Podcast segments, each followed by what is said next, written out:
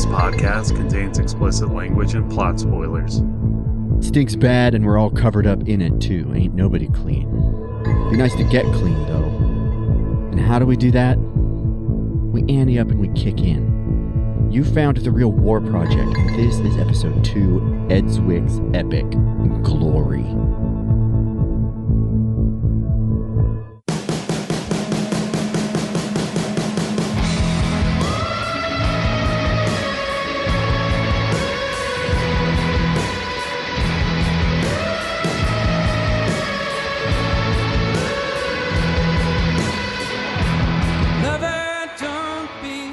Charles, it is good to see you. It's nice to see you, Aaron. Hi. I have a question for you. You ready? Here Mhm. it is. Yes. Does this movie glorify war? Yes. see what I did there? You see what I did? I mean, obviously the answer is yes, Charles. Right? Right. Right. And it's, yeah, there's so much to talk about for How? a movie. What do you mean, how? How would you say this movie glorifies war? I want to hear all the stuff you want to talk about in two seconds. I just want to get this list and then I want to hear your bits. I think in a very old, super old fashioned way, it glorifies war in that, um, in that it, it looks at, at the valorous, um, oh, what's the word I'm looking for? In, in performing war, you are to find like validation in society. Big time right? Like and that's almost like the the sad thing is that the exact same pitch is made in like world war one to another unit and then in world war two there's like the exact same pitch. Like you it's glory is the same story as tuskegee airmen. Yeah, it's almost like America loves telling itself this story again and again and again and again. right right and it just never shows that like when they return back uh, you know you're just treated like trash and they don't care the moment the uniform's off of you Trip at least has the clarity that like no one's gonna win. right He's like no one's gonna win. Anyway, yeah anyway Do you have any any more on that that or those those those? no i great. think i think that's that's like really just the most obvious thing is that that's how Yeah. how it's sold is that through through this you will show these people what you're worth and and we'll get through it as we walk through the movie i think. There's Yeah. there's a lot. I love this movie. I think you know let me just say it from the beginning. Like it's it's a banger man. Like it's a good movie. It there's parts that are very problematic i think especially when you were texting me the other night. But they man they still move me emotionally. And is that like the stupid like get out liberal that's inside of me? Then potentially yeah but is it not i don't know it's so complicated it's the power of cinema. I mean, this movie is incredibly well made. It's incredibly well made. It was nominated for one, two, three, four, five Academy Awards, and it won three of them: Best Supporting, Best um, what the heck? Oh, Best, best supporting actress wow Yeah, for no, shaw's mom wow Yeah, for her. Yeah, best best supporting actor to Denzel Washington. Best cinematography. Best sound editing. Uh, I would talk all day about what we call affect, the general feel of this Mm. movie, how Mhm. it feels, the sound, the look. Um, it was nominated for art direction and film editing. Yeah. There are some deleted scenes on YouTube that are fascinating. I haven't watched any of them. I Yeah. yeah. So I think you should say first what your relationship with this movie is. Okay, sounds good. This movie came out in 1989, as Ah. I like to say, and at that point in time, I was nine years old, which means I definitely did not see it when it came out. Um, it was the first R-rated movie I'd ever seen, um, and I saw it well into a several-year-long just absolute infatuation with the American Civil War. People are nerds about different things in their lives, and I was a red hot American Civil War nerd. I still am just deeply interested in the history, the music, the people, the geography. I had seen many times the Ken Burns documentary on Yes. um you know the Civil War, which is another example of just incredible American storytelling is what I'll call it.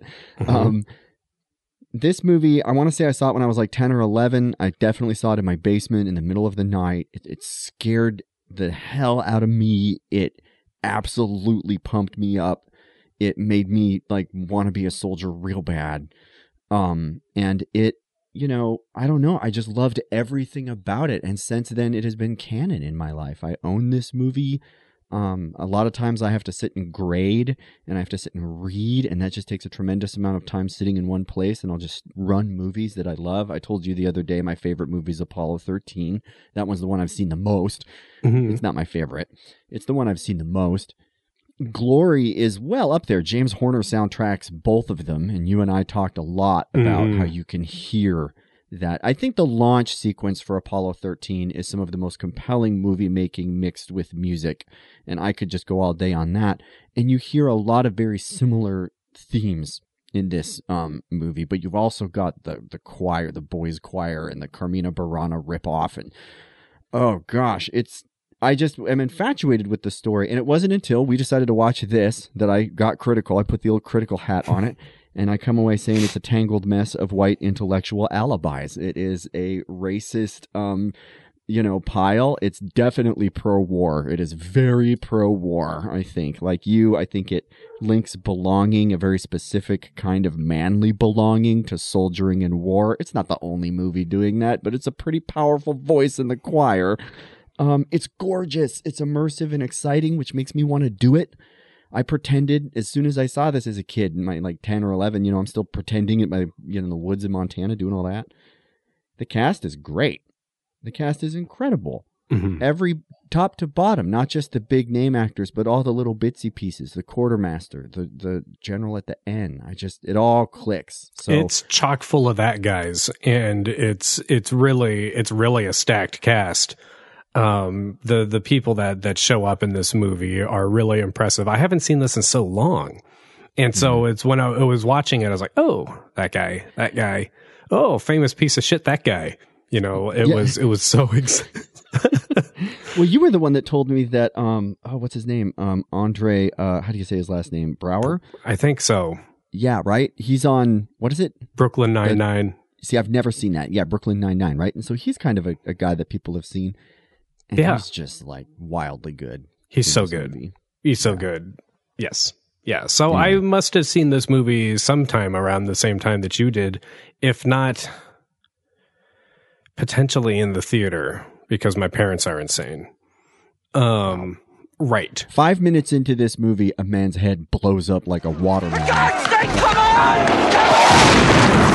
Like Mm-hmm. this movie made a statement pretty Mhm. early on. Mhm. so seeing that in the theater at that age is like, here, child, experience cinematography. Like, right. right. Exactly. Paths of Glory, they blew up a very obvious mannequin. Like the, the camera gazed at a mannequin for a moment and then it just exploded. And I'm like, oh, that's fascinating. Let's see what happens in 1989 when it comes to the rendering of the spectacle of war, right? Like, sorry, Paths of. Glory also had like this one dude just kind of like lingering, waiting for the explosion to go off so he could react to it. Like it was, it was, it was like, oh no, no, no, I'm supposed to get the explosion on camera. Um, um, so, so yeah, I saw this movie also super young. Um, I was already in Phoenix, so when I saw this, so I mean, it came out in '89, so I mean, everything kind of lines up that potentially I saw this either in the theater or shortly after it came out on VHS. This might have been one of those things that my parents watched one night and then thought about it and then had us watch it, or that it had enough hype that it was a an important movie of some sort at the time. I was going to say that it's we an watch it. important movie. People will Right. call this an important. Hollywood has definitely dubbed it an important movie. Mhm. Did you ever watch it in school? Because I definitely I did. We watched like we parts of it in schools right Yeah. for the end of the year, like summer's coming. Mhm. We'll watch a little bit of glory with a note from the Mhm. parents, kind of thing. Also, though, in And- fifth or sixth grade, we said that. watched. Yeah, we saw Children of the Corn sometime around that time. like, Whoa! yeah, our our school at times was a um was the teacher as long as we weren't fighting. Ah, You just watch whatever you bring in. It was crazy. Um, but Cool. but yes, no, I do think that at some point we were talking about the Civil War, and specifically like this was a TV on the cart. Um, couple of days in Mm-hmm. Yep. class Yep. where we watched this. Yes. and they still do. I've I've had college students like to this day tell me that they have seen this movie or parts of this movie in school. Um, I think it has like you know that kind of history of just being one of those movies that a lot of like roots right like i mean i think this is Oh, one yeah. of those hmm like kind of american civil war apologetic versions that is just graphic enough to be like big quotes real hmm um but accessible enough and smarmy enough and romantic enough to pass the muster of school boards Yeah. right like Yeah. Right. I don't know. Let's let's go let's go through it, I guess. Like I don't know how you want to tackle this thing because it's so i have another question i want to ask you Mhm. because we want to do this kind of backwards as best we can and maybe Mhm. even forwards. What comparatives would you make between this movie and Paths of Glory? We watched Paths of Glory last episode, had a Right. really fascinating conversation about the role of beauty and persuasion, and this movie is just like perfect to follow that one up because Paths of Glory is not glory at all like Right. mm, right it's yeah, very the- obvious right. Yeah, it's this is that- that's why I got so excited about this is because um it's because now it's like we're building up the intertextual language of Mhm. film, right? same And and I don't think I ever would have really would have thought to put Paths of Glory next to Glory, even though just there's total obviously accident. Right. just happened on it, and it, Right. it's working in a lot of ways. and and and already I see I see in Shaw the same character or the same position as Dax and Brulard. And that came to me today when I was watching it with my with my wife, where I was like, "Oh my god, it's the same thing. Where it's being lined up everything that is wrong with the attack and how it is doomed to fail and only the the wanton spending of lives against a against a position is ever going to hope to take it and, and what is the point? and even telling that to him to shaw he jumps at the opportunity to volunteer his men for it for the sake of glory but he does go into it so unlike no not Broulard M- Moreau unlike Moreau Right. um, who doesn't go into the battle. Um, he does go into the battle like Colonel Dax, who does have like his actual, his actual direct rank, like of, well, no, I guess he's like a regiment. Well, who who cares? In any case, um, and then he and he does die for it, but it's like so glorified in the whole thing, and I couldn't help. I couldn't help in this watching to think of it in the in the backwards 2020 view, like when Morgan Freeman is giving that speech to Denzel Washington and he's saying it's like all Hmm. these guys, you know, have been dying for you or whatever, and it's like good, fucking Dying let them the die. Thousands dying for you, fool. Right, right, exactly. And it's like, well, guess how they have uniforms, and guess how they have this, and how they have that. Man, it's like fuck them, let them die. I don't. It's like it's about time they do something to make this right. Um, I couldn't help but think that Denzel was like, it would have been so interesting. Well, we can talk about that later on, but it's like Denzel was just like speaking truth the entire time throughout the movie, and Yeah. um, and it was like kind of sad that I had written down that he has like the curse of of foresight, like he just sort of somehow knows like the future, and that Yeah. None of this is going to really matter. And picking up the flag, like, like I wish that maybe he had had a scene. Like, I wonder when they're burning down that town if he didn't relish it. Fascinating. Fascinating. You had said in a text to me that a, a version of this movie that situates Trip, Denzel Washington's character, as the main character would be a fascinating one. And yes. right when you said it, I was like, "Yup." And um, then I was doing the same thing when I was watching it uh, earlier uh, last night and this morning. I texted you that um, in my homework, I found that two of Frederick Douglass's sons were in the 54th Massachusetts, uh, Hmm. Including one who, uh, Lewis Douglass, was the sergeant major. They called him the Lion of the 54th. Apparently, um, he's one of the witness accounts that tell us what happened to Colonel Shaw. Oh shit. Um, a- and I'm like, that sounds like a pretty fascinating movie. And, and, and, and we're going to talk, you know, hopefully later on too, a little bit about how this movie really focuses the gaze on the quote, like ignorant soldiers. I would say even Searles, uh, the kind of book smart soldier is just dumb in the ways of soldiering. And they really make a lot of hay out of that. And, um, Mhm. you know, he grows up fast, we would say, right? In the emasculating language we'll use. But, um, it's, it's fascinating when you look at Trip and that question of whether or not he enjoyed burning it all down. I mean, I think of that scene right before where they're on the on the steamer, and he's like, "I forgot about how hot it was down here," and, and Denzel's character is like, you know, "Welcome home," and just the look on his face. I mean, they're all really burnt out. We'll talk about that maybe too, but it's just an interesting angle, and what we get instead is a very problematic version of Colonel Shaw. Um, right. So so go go into that into the history of it because I think Yeah. that that I mean you can't talk about it without going into the actual history because because what is the point to a certain It's extent so fascinating. right to a certain extent like what is the point of telling the historical the historical story or using real names or anything like that if you're Right. not going to be true to what really happened Or even like remotely close. right right because i was I surprised understand you at have what to cut you corners, but do you have to cut corners through a grocery store? right, exactly. Yeah, just go go into it. I I'm I'm curious to hear what you what you learned here because this oh, is Oh, this gosh. is surprising to me. Because actually written in my notes, my first note here is voiceover would seem saccharine if it weren't direct quotes. Dear Mother, I hope you are keeping well and not worrying too much about me. You mustn't think that any of us are going to be killed, for they are collecting such a force here that an attack would be insane. The Massachusetts men passed through here this morning. How grand it is to meet the men from all the states, east and west, down here ready to fight for their country, as the old fellows did in the Revolution. Mm, yeah, Mm. right. This this movie starts with quotes of letters from Shaw to his mother. Right? But this time, we must make it a whole country. For all who live here, so that all can speak.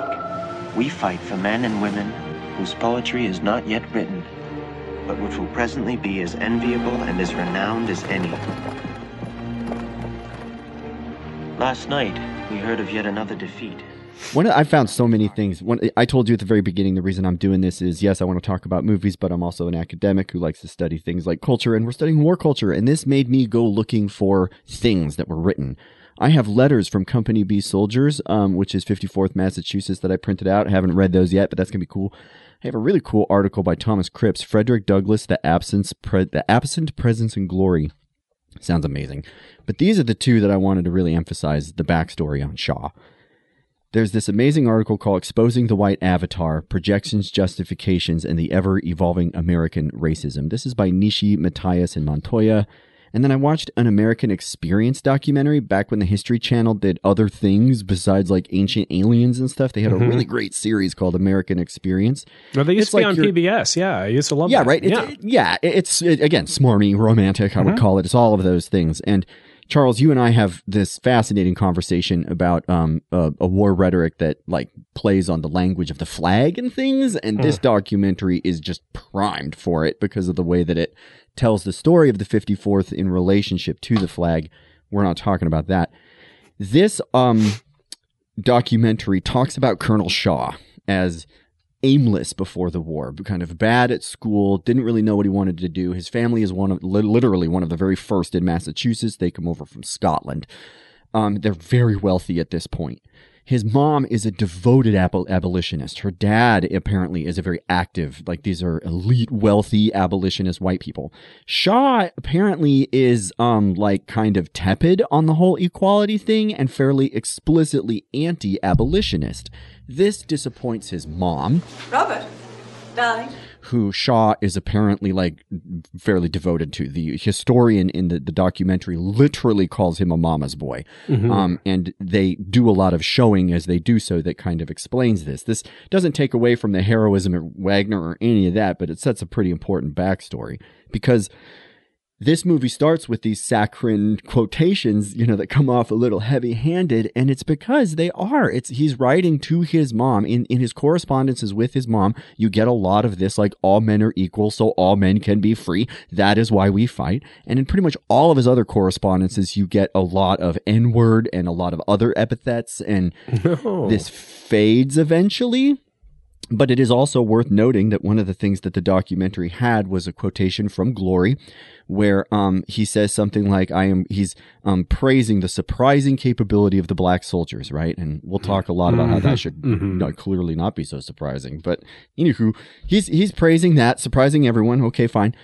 But the, the line in the movie is like, I'm confident we'll leave the state as fine of a regiment that has ever marched or something. And then like two lines later in the letter, he's like, they're way better than those Irish soldiers that I've commanded, which is like the explicit racist counterpunch of the time. You are comparing black folks to the Irish on who is the worst. and it's, it's in one of the letters that make it into glory. But like we said, the storytellers, they're like, oh, we're going to cut that right there. We'll just take the quotation right here and Oh my god! It would have been great if they leaned into that point of view of his, where it made it showed them marching complex. out, and then the camera just panned over to a bunch of drunken Irish soldiers who essentially just look like leprechauns, living leprechauns. Well, it makes his his interactions with um what is it Sergeant Mulcahy or whoever the dude who's yeah. teaching him how to Mhm. yeah right it makes those interactions a lot more complex at the very oh my god! so like so Shaw is you know historically almost deified. Like I have gone looking there's surprisingly little scholarship on the movie Glory itself. What I've found is you know most of the stuff that that is within my discipline. But there are so many documentaries about the 54th. There's a very famous statue to them in um, Chicago, um, like which is in Illinois, and like you know, it just goes on and on and on about the way that this particular individual in this particular regiment is positioned.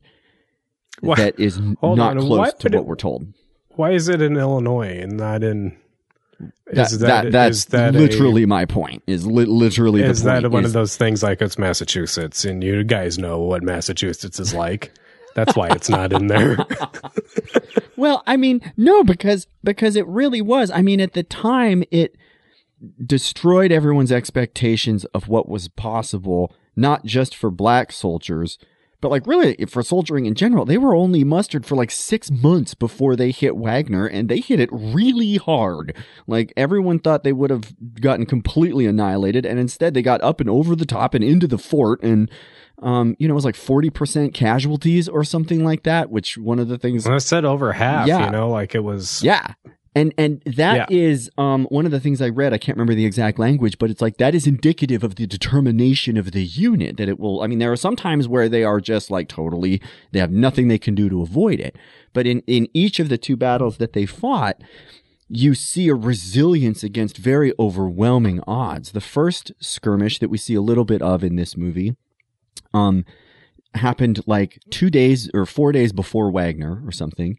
And um, there too, they were totally overwhelmed. They were absolutely overwhelmed, and they stood their ground and they fought better than most soldiers at the time would have, according to pretty much all accounts. Now, we can say these are people like polishing up the mythology of the Black Regiment, but um, the expectations were very against. And um, what's interesting too that this movie really omits, and this speaks to the Nishi Matias and Montoya article about the kind of the ways that American film um, ignores racism while perpetuating racism itself. The 54th Massachusetts was um, comprised of predominantly formerly free and freed individuals, many of whom had jobs. It had a higher literacy rate than many of the units of the Confederate Army. Um, it was not predominantly freed slaves. It had a very small percentage compared to most other black regiments of free slaves because it was itself supposed to be the legacy regiment. You get it? That was the whole point of building it. The governor of Massachusetts, Frederick Douglass, they all like, there were people that went to Harvard in that. Um, I told you the two sons of Frederick Douglass were there. So the expectation that they would be bad on soldiering is obviously clearly racist, but also just denies the fact that they're pulling from like the quote best of the best of the best of the people possible that they have and shipping them to the 54th Massachusetts. A lot of the people in the 54th are from Canada, they're from Pennsylvania, they're from Rhode Island. They they they trucked them in from all over the place, literally in the dead of night. Um, to, to make this unit. And does that does that mean they're going to be good in a fight? Of course not. But you know, the expectation is if you're well educated and trained well and all those things, you'll you'll do that. Um, but this movie focuses on ignorant black folks pretty much, right? Like Rawlins is wise and and kind of like a like the the advisor magical like person who's always there in the background saying just the right things. You've got Trip who is just the the rebellious, angry um, a lot like like you said, he's got the power of foresight. He's probably the smartest one in the movie in terms of what's going on, but he's Mhm. framed as just this like over the top bully very angry, rightly so. Uh you've got Jupiter Sharts. no, I agreed Sorry. with him. Go ahead.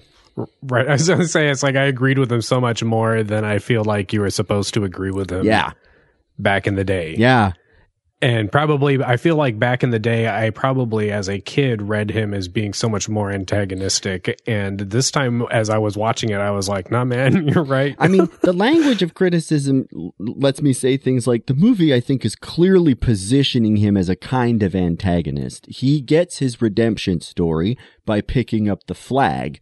Uh, and famously, Right. the individual who did pick up the flag, his name was Sergeant William Carney, the first black soldier to earn the Medal of Honor, shot twice in the leg, once through the shoulder, makes it to the top of the parapet, and then back to his lines. He did not die in the fort.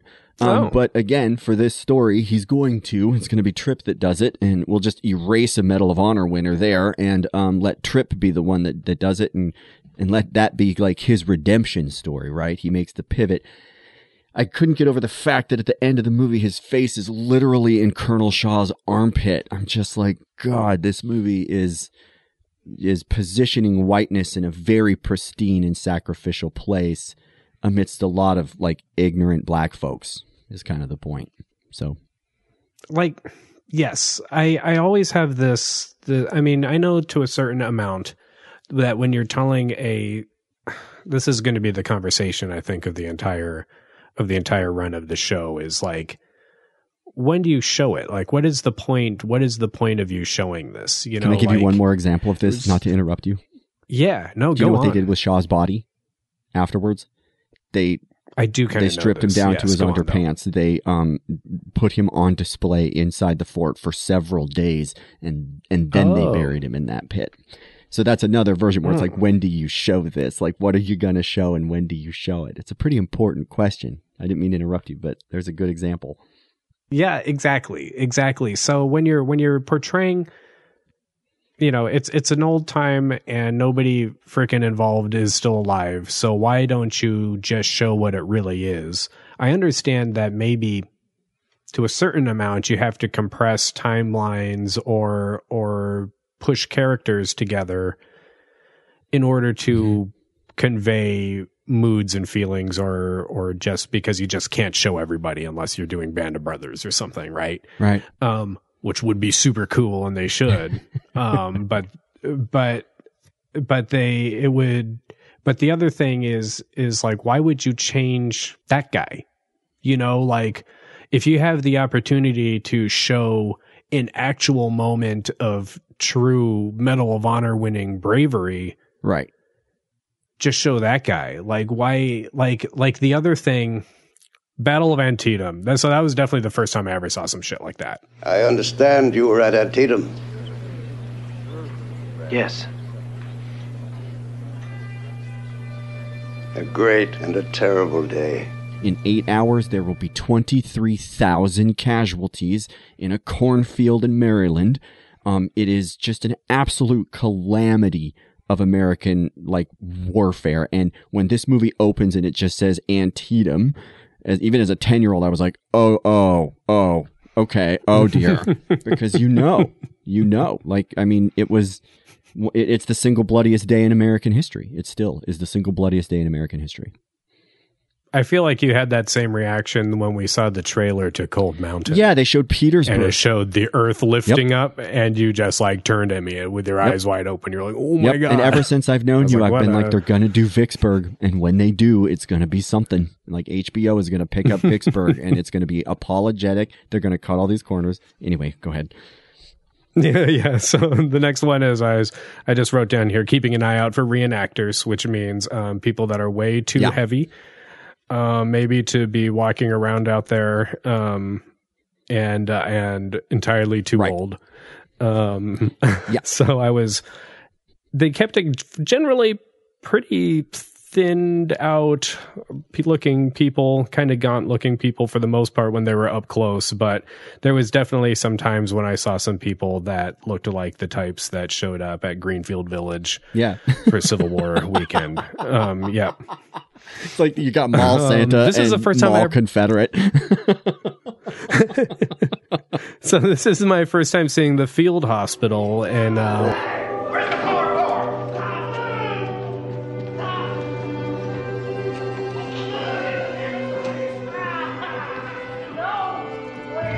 when I was as a kid, um, and That scene. and I got excited. Right, yeah, that was that's a gnarly that's a gnarly The scene. guy screaming, "Please don't cut anymore, please!" While Colonel Shaw gets his neck dabbed, and the guy's like, "This might hurt you, little Colonel. I'm sorry." I'm like, "This is just well written."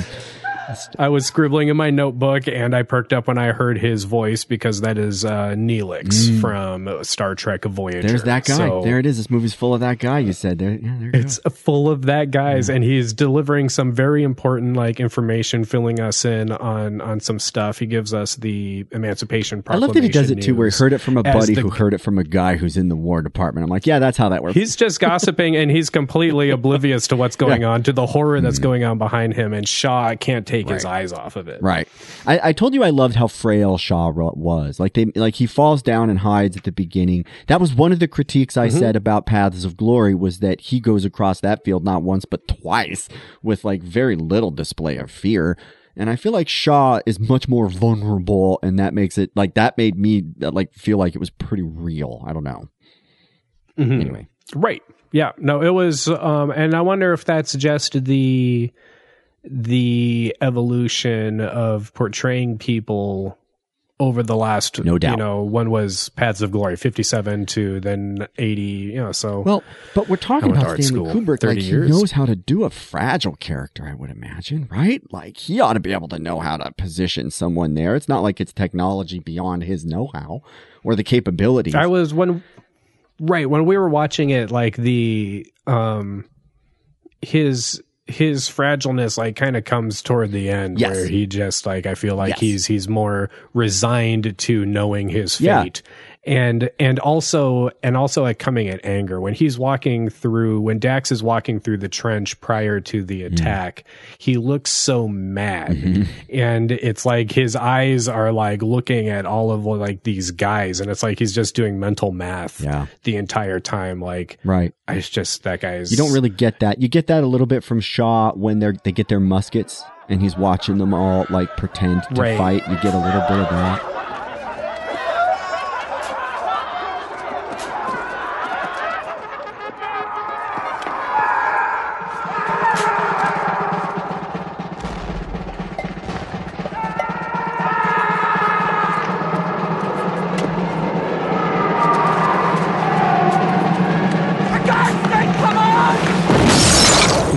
Told you I thought it was interesting, and, and there's whole papers written about the evolution of the portrayals of PTSD in war, and papers written that say that if you try to do it, you can just kiss that DoD money goodbye because they don't want to talk about it. Um, but this movie does. It gives us Shaw freaking out when the dude closes a window and he's just trying to pour his punch and he can't like keep that together. Robert, are you all right? Yes. And then that moment too, where he's just watching them like play, we get that "For God's sakes, come on," which is the line the guy says before his head explodes, and then it cuts to a bottle Right. exploding. You see the bottom. Literally.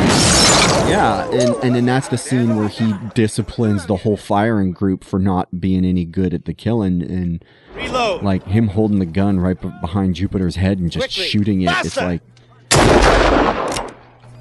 Faster! Load! Faster! Do it! Do it! Do it! Do it! Teach them properly, Major. Yes. it's pretty intense, you know. Like they they do Shaw well in that regard. They they hide all of his racism Mm-hmm. conveniently. We will say, why do they make these choices? Because it's not a popular movie, Charles. People won't fall in love with it. we need them to like Shaw. They can't hate Shaw. We need them to like him. God. Otherwise, it won't get Just made. like, remember? um, I know exactly. I but mean, that it's, speaks to a politics and an expectation of who we're selling it to. And, and what the research says again and again is it comes back privileging stories of whiteness, privileging stories of masculinity, settler colonialism, uh, apologizing for and, and fetishizing war and war technology and the complete and total sacrifice of the people expected to pick up the gun and go out there and die. What did you think about the when we first meet Andre Braugher? Hmm. I was wondering if the abolitionists aren't lightly portrayed. I mean, we're we see a lot of Confederates from a distance in mm-hmm. this movie, but all of the racism comes from the point of view of the Union and the good guys Yeah. and stuff. And so I think this is where we first start seeing Yeah. that. The article I read does not mention this, but this is an application of their concept. They go through all sorts of movies, generations of movies, and they briefly mention Gloria as they talk about all these trends that they see. And one of the trends really sings. It's a term by a guy named John Reeder who's just huge. And it's called white scapegoating. And it talks about how they'll put this, the, the, the savage portrayals of whiteness on white characters and it makes the, that white character out to be the scapegoat, which like distances the viewing audience away from that behavior and also suggests that it's like just kind of the system. It's not Colonel Shaw and, and like, you know, those people. It's like those other, it's all the other, like even all the Union soldiers were racist. And so that means like everyone was racist at the time. You get it? It's, it, it really did make me think of this concept that, that these people are working with that comes from Reader where cinema, one of the ways that cinema will celebrate whiteness and conceal racism is by scapegoating particularized white folks, typically bad guys, um, or typically kind of throwaway characters. And they'll do it at, at the expense of very traumatic language. This word has the N word thrown around a lot. I don't know. And I think that to celebrate whiteness and to conceal racism, again, the other example you wanted to talk about was the Trips whipping. And um, the trivia bits in the IMDb gave us that um, in 1861, the Union Army stopped whipping people, which begs the question why in this like literally tokenistic version of the military they would do such a thing to a black man who had been whipped so many times before? They would not. They would never have done this. And i told you what they would have done. They would have straddled him to an artillery wagon. They would have tied him spread eagled to an artillery wagon which Is it not the exact same wagon that we were seeing maybe there? yeah right. When I was watching it, because it, it because you had texted me Right. last night about it, so I was watching it this time, and I was looking at the wagon that he grabs, and I was like, "What is Right. this? How does this break your back?" And I don't. I mean, I guess you.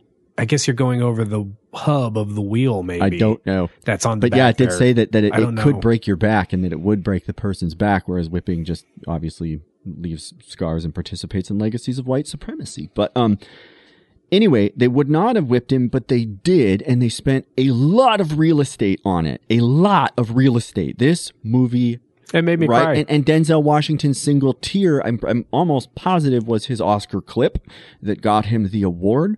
This article doesn't make this comparison, but they do talk about Hattie McDaniel, who's the first black woman to win an Academy Award for her quote mammy portrayal in um, Eventually, you're going to have to Yep, see Gone that. with the Wind, right? And, and how that set up this kind of trope for future black actors that continues to the help. And in my mind, this is an exceptional example because Denzel Washington was the first black person to win the Best Supporting Actor award. And he got it for his portrayal in this whole movie. But this scene was very instrumental in that. They did not have to whip him, but they did. And then the entire industry gives him an award and calls it an important scene, an important moment. You get it? It's like we're cutting a lot of corners. Yes, another great example that you and I touched on. Shaw determining whether he wants to do it or not. In the movie, he goes outside to get some air. His cousin comes out or whoever it is, uh, Cary Elwes, who does an amazing job in this movie. He's so good, I think. I was I asked my wife, I was like, why was he not a bigger star? Right. Right? Like he had this movie, he's really good. When he jumps into Fort Wagner, I was like, God, put him on a pirate ship for Yeah, crying right. out loud, man. That's what I, I would watch the shit out of that. Right. He's too Yeah, old right. now. Um, so like they have their little conversation and, and he's like keeping it quiet the whole time while the racism is thrown on the other guy. And he's like, can you imagine this happening? Like how much uproar that would be? And then Shaw's like, I'm to do it. And apparently what happened is he did not want to do it. And it was his mom that really like badgered him into doing it because she again was the devoted abolitionist. And the historians in the documentary, there was like two or three of them that made the same conclusion that it was like kind of his like desire to keep her happy because that was a true desire. Like he really did love his mom and care for her well-being that made him do it. It was a huge risk. Like he was in the shit before this. Like he was fighting battles and wounded in battles and things like that. But becoming colonel of the first black regiment that's gonna like see. I mean, they make very clear what the Confederacy said and did. He's so young. Right? Yeah, he's like 23. He's yeah. That's insane. That's like fresh first lieutenant. This movie young. makes nepotism feel great, doesn't it? Mm-hmm. it's that's it's always wild to me when I watch movies that are like this where it shows just ranks being kind of I mean not kind of bought and and whatever. Like you could just put together a bunch of dudes and declare yourself a colonel or a general or something. and Cold Mountain does a great job of rendering this thing called the Home Guard, which was just this self-anointed group of violent white people that would go around doing whatever they thought they could do and call it the law because everyone else is either off at war or dead from that war. And in this movie, you see it like a governor could just be like, "Oh, I'm going to bankroll a regiment." then, yep, there you go, and you have your regiment now, and off they go to fight. Right. I mean, we're uh, it's kind of a bummer to even like bring this up, but it's like you know, it, it seems such like such a foreign idea. But then just recently in the news, there was like that dude who was bankrolling National Yes. Guard unit to go down to the border. Right. Yes. what the, what's Right. up with that? Well, part of what's up with that is that America has a legacy of settler colonialism, which is intricately like connected with this notion of an empire. Anyhow, um, it's weird though to me to see this movie is so perfect of an example of how good that can be made to feel when we tell it as quote important history, right? Because this movie doesn't ask any of those Because- questions. You have to kind of read between the lines to ask those questions. Right. And this one, sadly, it requires you to read like so far in between the lines. Like it sucks that that those people are, are changed the way they are and then you don't get to see the actual true heroism. And so then what is the point of saying based on a true story or these are this is a true story mm-hmm. or you know, when does it stop being voyeuristic and or apologetic for for stuff, you know? And why do you need to be apologetic if nobody was fucking there and alive, you know? It's like even with the money, goddamn, like I just wish that it would be it would be so interesting. Let's see the movie from his mom's point of view. My stupid son is. oh god, my racist son. How do I write back to him? And she's moving like chess pieces on a chessboard, you know, the whole time, and then reading in horror as she gets like the news that her son's dead. Well, and it's again, it, it's worth mentioning that this movie is you. You made the joke like the best supporting actress didn't go to his mom. Like women have no place in this movie, even though his mom definitely could have and definitely should have. And just the ti the reason I read that article's title is because one of my favorite things about academia is they put a lot in the title. They call it Frederick Douglass, the absent presence in glory. He has exactly one line in this Douglas movie. We will offer pride and dignity to those who have known only degradation. Frederick Douglass is an amazing individual with an incredible legacy. He went to Europe to like start these um, regiments and things like that. Like uh, his path, he needs a biopic. But anyway, um, he has one line, and it's like, "We will serve with dignity and valor," and that's it. And the rest of it is white. it would have been people neat to see him uh, to to see him working with um, Shaw's mom in getting the unit put together. And it's like we're going to need somebody to do it, and then she volunteers her son in a scene that that mirrors then him volunteering the unit at the end. There's a whole version of this where they're trying to figure out how to get their son to die a hero because they just can't stand him. because she's shooting up the uh, the political the the political ladder, and what she needs is a dead hero. Yeah, you see how we can just arrive at hating women even without excluding them? Isn't that amazing? I will just cast them as the villain if we don't leave them out. Good work. All right. Um, oh, we're terrible. Um, Um, go ahead. So where do we go here? So now we go to the. We're going to go to the to camp life. Yeah. we're going to go to camp life and basic training. Essentially, I forgot kind of about all of this. Well, stuff. you, you you said that this movie is really really long, and uh, you talked about how the conversation with Frederick Douglass is what like pointed that out. And I thought when I was watching it, it's because they show you a lot of the like making of a soldier. Right? Yeah, yeah. They don't get into the actual combat till like an hour seventeen or something like Antietam that. is like, pretty five minutes the in. yeah, the second battle's Oh, like right, an hour that. seventeen. Yeah, they give it to you right away because they know they're gonna make. Unlike the Thin Red Line, they can't afford to make you wait, so they're gonna show it to you right away. what did you think about all that?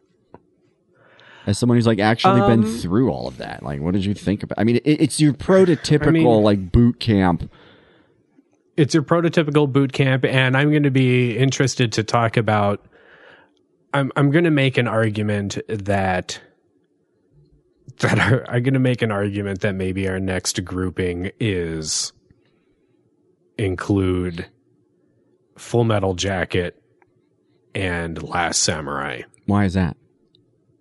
because then Full Metal Jacket gives us another Stanley Kubrick war mm-hmm. movie, and Last Samurai is going to give us another Ed Zwick war movie that has to deal with a guy, a guy suffering from PTSD who goes and I guess like you know helps indigenous people in Japan, and um and also there, you're going to see like shot for shot scenes that that are going to be. Have you not seen Last Samurai? I I tried to watch it, but I just thought it was preposterous and terrible. And I have a kind of love hate relationship with Tom Cruise. he probably sucks in person, but God, I love to watch his movies. He's in a lot the- of great movies. Lo- love hate is the term. He he possibly. I, I think what happened is that he put everything into Born on the Fourth of July. Didn't win an Oscar, lost his mind. Um, but but you're gonna see, yeah, you're gonna see with this with this with Glory being a movie that you love. I think watching Last Samurai in the next couple of weeks here, you're gonna see a lot of surprising parallels. Because I was watching and I was like, oh, there's an Irish drill sergeant. There is there is a scene where cavalry attacks guys through a smoky woods area, and then it breaks down into hand to hand combat. But it plays out differently between the two. Like it's like scene for it's like you know how people talk shit on on on um Jerry Bruckheimer for or Michael Bay for showing like he'll use the same shots. He's like, "Oh man, it'd be really neat to follow a bomb from the belly of an airplane down into a ship. That'd be a crazy shot." And then like Right. in a later movie, he's like, I mean, why waste it on just that movie? It'd be cool to see it in this situation too. And so he shows like the exact same shot again. It's kind of like the same. So why do we shit on on Michael Bay and not on not Ed Zwick? Or maybe we do. Maybe when we watch it, it's like it sucks. Or maybe you still aren't interested in in the movie. But that's also a movie that kind of portrays a historical situation. It's like the Battle of Shiroyama in in Japan, but it mm-hmm. also it makes so many you're going to go nuts researching this. It has so many changes to the historical story and it's like why make those changes? Why do any of that? Mm-hmm. and so like back to back to glory you know it's like we have these it's like he's trying things out before he tries them out in a different later on movie so that's what i saw with the with the drill sergeant but also i mean it immediately popped out of my head with the drill sergeant and then later on with the other fight i was like oh my god right it's an ed zwick movie and it's just that Well, you pointed out to me that he's done a lot of war movies. Like Ed Zwick, you kind of came to this realization when you were making the list. Do you have it? And can you name some of the other ones that you no were like? well let's see looking at when we'll you have were- to bring up his his filmography but the other one is legends of the fall like do we not consider that to Yeah, be Yeah, I was gonna. Add, we, we never really came up with that one on whether it was a war movie or not. but it plays um, such I a was gonna huge use part that as in a. that. Yeah, right. and how does I mean, it's a huge part. Right. I mean, we're. I think It's we're going to tr- eventually. Yeah, we're gonna eventually going to have to watch that. I'm sorry. Yeah, no, it, I mean, it, it's a rabbit trail, but I did. I thought of it when I was chewing on our conversation from Paths of Glory about beauty and how that, you know, it, it, it like that, that Legends of the Fall moment doesn't really glorify war at all. If anything, it does the opposite. But again, I found myself as a kid pretending to be Tristan running through the forest to save, you know, Samuel.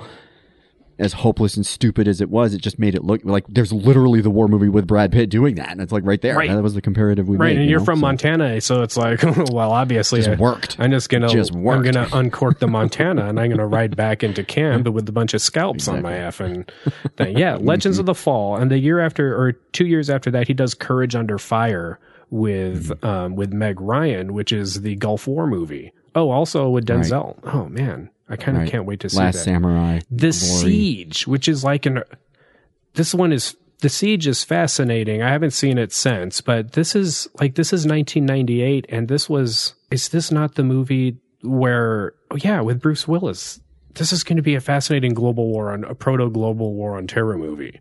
I think. Mm-hmm. Um, yeah. So the siege, and then the Last Samurai, and Blood Diamond, and Defiance. What? He has done so many war movies. you know they're going to get a box office. You know that they're going to get a box office. They- They're one of the. I was thinking about this when you said it, and I'm like, it is. It's one of the safest bets.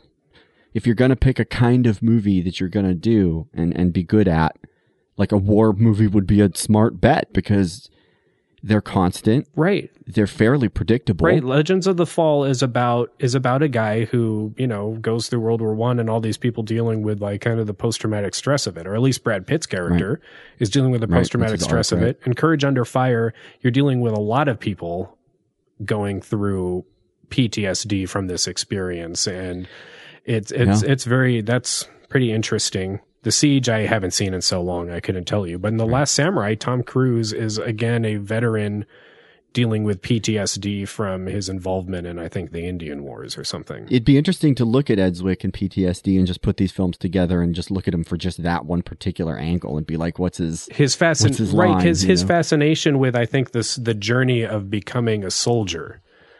Um Well, that and, and that was one of the big questions I wanted to ask. Is it's like, what is a soldier made of? And, and- meaningless and inhuman work, Right. According to the quote, yeah, there you go. That sounds about right? right. Is that is that the is that the the recruits to the to the regiment? Shaw is looking at them and he's like, "Oh, they're well suited for this." right. and it must only be because of the meaningless and inhuman work that they've been put up Yep. to. And does that also then equate being in the military as meaningless and inhuman work? Yeah, Is it one of those conservative cell phones yeah. that has snuck in? There's always, I I feel like there's always that thing from the officers looking down on the men for their um willingness to object themselves to this. There's lots of poetry written from like officer perspectives that are like God bless these men for putting up with these situations or whatever. And I feel like you just don't really hear the same kind of poetry coming from the men that are actually in those situations. right? Like Right. uh, it makes me think of the Band of Brothers scene where it's like, doesn't this forest kind of make you think of Bastogne? And he's like, well, the trees aren't fucking exploding. but like, Oh, right. The one between Hoggle and Jareth. yeah, Hoggle and Jareth. That's an inside joke that no one's going to get, but that hopefully someone does and makes that movie. Just the best, like, universe crossover ever. Labyrinth, Band of Brothers. Yes, please. Okay. Um, So, um, the Confederate proclamation, um, death sentence to everybody. yeah. And we have the uh, setup for a nice, inspiring moment. Yeah. Which is when everyone comes around and they say the name of the movie, Glory Hallelujah. Right? Like, even. right. even in the face of all of that, like everyone, and again, that is that sacrifice. That's what a soldier is made of, Charles. To me, it's like, yes, the inhuman, demeaning work, but, but, but this is all just the same language for like sacrifice. You're just going to take yourself out of the equation and you will gain glory. Like the, the movie is named Glory and it is such a powerful name for this movie. I feel like, you know, like, the fact that it wasn't taken, kudos to movie makers in the 80s. Again, I said the same thing with Alien. They're sitting around in 1979 and like, has anyone made a movie called Alien? No, they have not because it's 1979, so we can do it. And Glory, it's just sitting there and they take it and they put it on this movie and it is, it's all about just running into the slaughter. And I wanted to ask about The Last Samurai because what I do remember from that movie was that last battle scene. And it, I think it probably does look a lot like the, the Wagner charge, which is one of the most iconic moments of this movie, I feel like.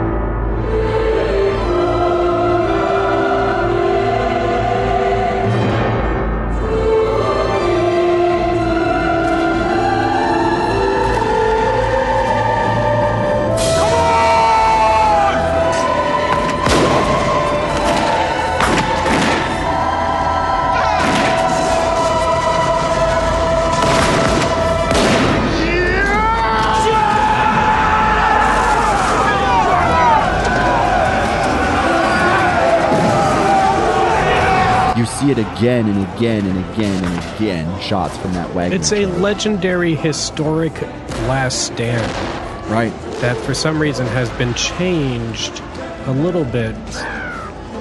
It just Yeah, we talked about the, those. the rhetoric of the last stand as one of the primary primary tropes in, in war movies, and this flips it it's their last stand, but they're charging the fort.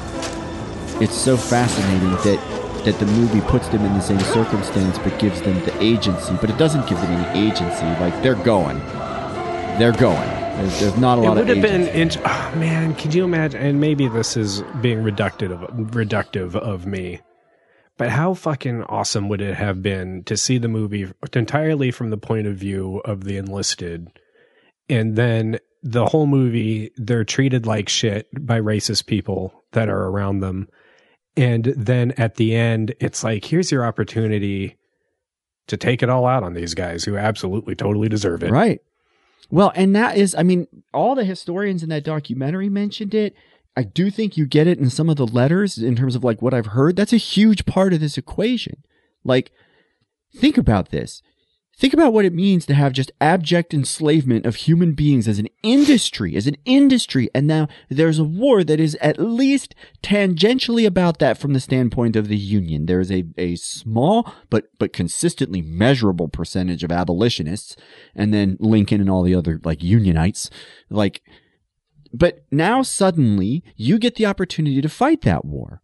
And this is coming almost verbatim from one of the historians from the documentary. It's like your whole family is telling you to go fight. Every fiber of your being is telling you. They have way more at stake than any white person in the, like, you know, like people will do all sorts of things for flags, Charles, and they'll do all sorts of things for glory. But if your family and your life, your own existence is on the line, you're going to fight pretty damn hard. And, and you saw that in the 54th because again, it was like this, this, symbolic regiment from the very beginning and, and they knew that. And i feel like kind of like you're saying if they cut just one layer down and made shaw just another kind of like like like you know prillish schoolboy in charge of the whole show because his dad's a governor and he got hit by shrapnel that one time like you know that would be just fucking fascinating to be like, here they are tokenized. People would come out to watch them march and they had to march perfect. Yet another example, the article points out, of where black people have to outperform white people to get even a basic level of acknowledgement. That is a far more interesting movie, but it's not nearly as romantic. And I think from Ed Zwick and one person we've talked a lot about, James Horner, like romanticism is their thing. You know, it's it's about it's about like the epic. I think an epic is a good word for it. An epic is not really I mean sometimes an epic is going to be built to make you think hard thoughts about like whiteness and settler colonialism, but typically it's like and there were thousands of bodies on the field and you know like I don't know. The Battle of Fort Wagner is just absolutely incredible. We talked about how on July 16th, 1863, the 54th saw action. Um, during like the time that they were there, they were told that they would only get $13 a month. Many of the people, it took them 18 months to get full pay. And, um, it, a lot of people did not live that long because they fought at these two places. And so like Colonel Shaw himself did not accept any pay because he was killed before Lincoln decided to fix it. Um, By Grabthar's hammer. What a savings. Yeah. oh my God. Um, just hours after the Battle of James, and I told you before we hit record, like we talked last episode about how if you piss off the higher ups, they're going to send you to the front, and that's exactly what happens at the end of Paths of Glory, where the guy denies the promotion. So what happens in the very next scene? Oh, just by the way, you're heading back to the front, so enjoy your night on the town. Um, so he goes and tells the dude that he wants to fight. So they get put into a position where they are ambushed by a superior Confederate force. And then two days later, um, they are sent on a 48 hour trip. The, the General Strong at the end is like, Colonel Shaw, you, you and your men, you haven't slept for two days. This is because they are marching without food, sleep, or rest across narrow causeways, little footpaths, and bridges, on their feet almost constantly, rained on heavily the entire time in wool uniforms and 90 degree weather. They have limited visibility on the move. Uh, the next night, when they go to get on that steamer, they don't have anything but like little canoes and rowboats to get all the dudes out there. And you and I talked last time about like how dangerous the army is for just little things like get on the boat. How like a bunch of people can just get crushed and killed just trying to accomplish that mission objective, right? Like, so they're going through all of this, including hours of just waiting on the beach in the rain. They arrive on Morris Island, the documentary says, wet, worn, bone weary. It's six at night. Since noon, 41 Union guns and mortars and nearly a dozen warships had hurled 9,000 shells into Fort Wagner. They say it was probably the most intensive artillery barrage of the Civil War, which again is saying something. Look up Vicksburg. But it did little to weaken Wagner. The thin red line. Yeah, but it bucks the men up. Built of quartz, sand, and palmetto palms, and with a bomb proof shelter, the fort was well constructed. The Union thought there were 300 rebels inside. In truth, there were 1,200 rested, well fed rebels. And when the attack came, the soldiers had the high ground. They had plenty of cannon and ammunition. The slope of the fort was such that they could light the fuse on cannonballs and roll them down the hill into the troops amassed. Uh, Lewis Douglass said that artillery was blowing holes 20 feet wide in the Union uh, formation because they had to bunch together to get through the marsh, like they describe. It is, uh, again, they should not have even reached the parapet. They should not have even made it that far. And apparently, Colonel Shaw, um, when people started to falter, it was right when that first salvo hit them, right when they hit the bottleneck between the beach and the marsh. They get hit with the first salvo. And the historian says these troops have never seen anything like that in their lives. And they start to buckle. And that's when Shaw says, you know, follow me, let's go, follow me. And they all follow him. And then uh, they get all the way up to the top of that 30 foot sand embankment, which, if you've ever tried to climb a pile of sand, not easy. Um, you know, let alone when you're getting shot at. You lose your sneakers in it. Oh, it sucks. right? That's where he gets shot. Uh, and uh, his sword turned up in 2017 in someone's attic. That was another little thing that I found. Yeah, there's a really cool NPR article about how they found a bunch of swords and one of them looked fancy.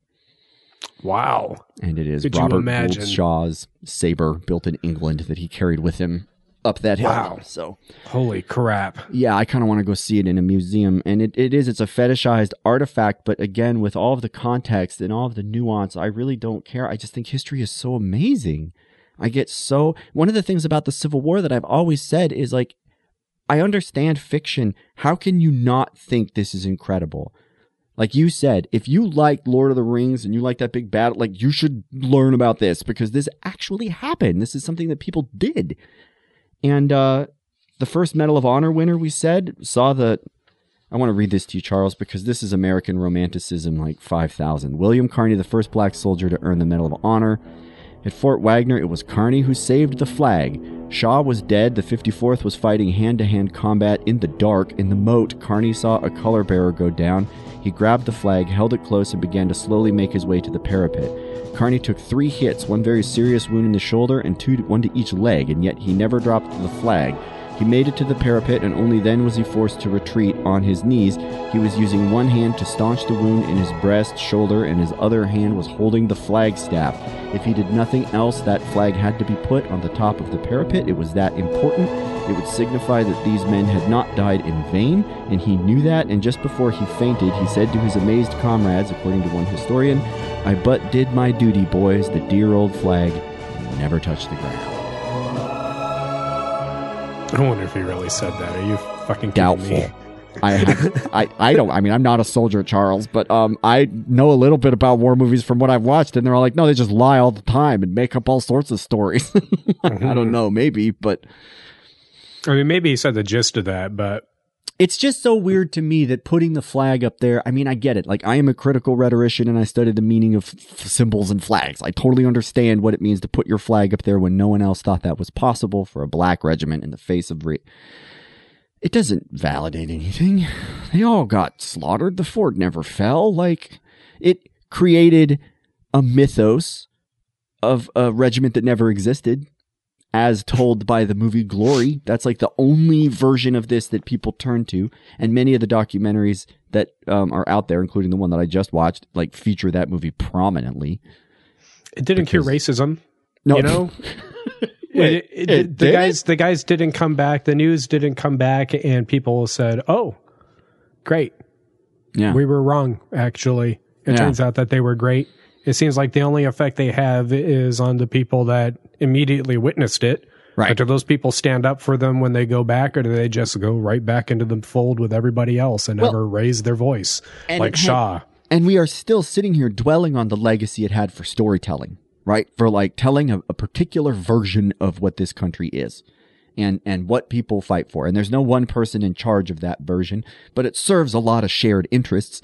And that's like, that's what they really accomplished is they became that chapter in the book and the heroes of this movie, and um, I'm kind of torn on how valuable that success is. Like, yeah, I want to see equality and things like that, but they're still segregating people in World War II, in like Vietnam. Like, there's, uh, you know, newsflash, a lot of racism in the U.S. military right now. That just takes a quick little Google search of some of the investigations going on right now by the United States Congress.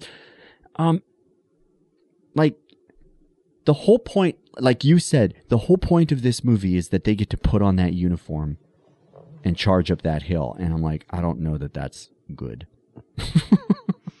right. Because is, is there not a version where maybe where there, there's like a, an interesting version that maybe doesn't tell the true historical story because, it's, because it spares their lives where, where the entire time Shaw is a haunted man and does everything he can to get his men out of combat. Right. And he's like Sergeant Bilko and he like like finagles behind the scenes and stuff like that in order to keep his men doing everything he can to keep his men out of the absolute horror of war and then people just keep feeding white units into the um into Fort Wagner and and it's fine because it's their turn. Right. But but I guess the thing is is that did the people did the enlisted guys in that unit, did like Frederick Douglass's kids, did they believe it? That's why the letters are so interesting to me. And that's why as soon as I saw some of these, I'm like, there has to be an anthology out there or something. You know, it's been such a huge part of our mythos. So far as I can tell, quick, like one hour look, there's not there is a web page that has a bunch of their letters collected.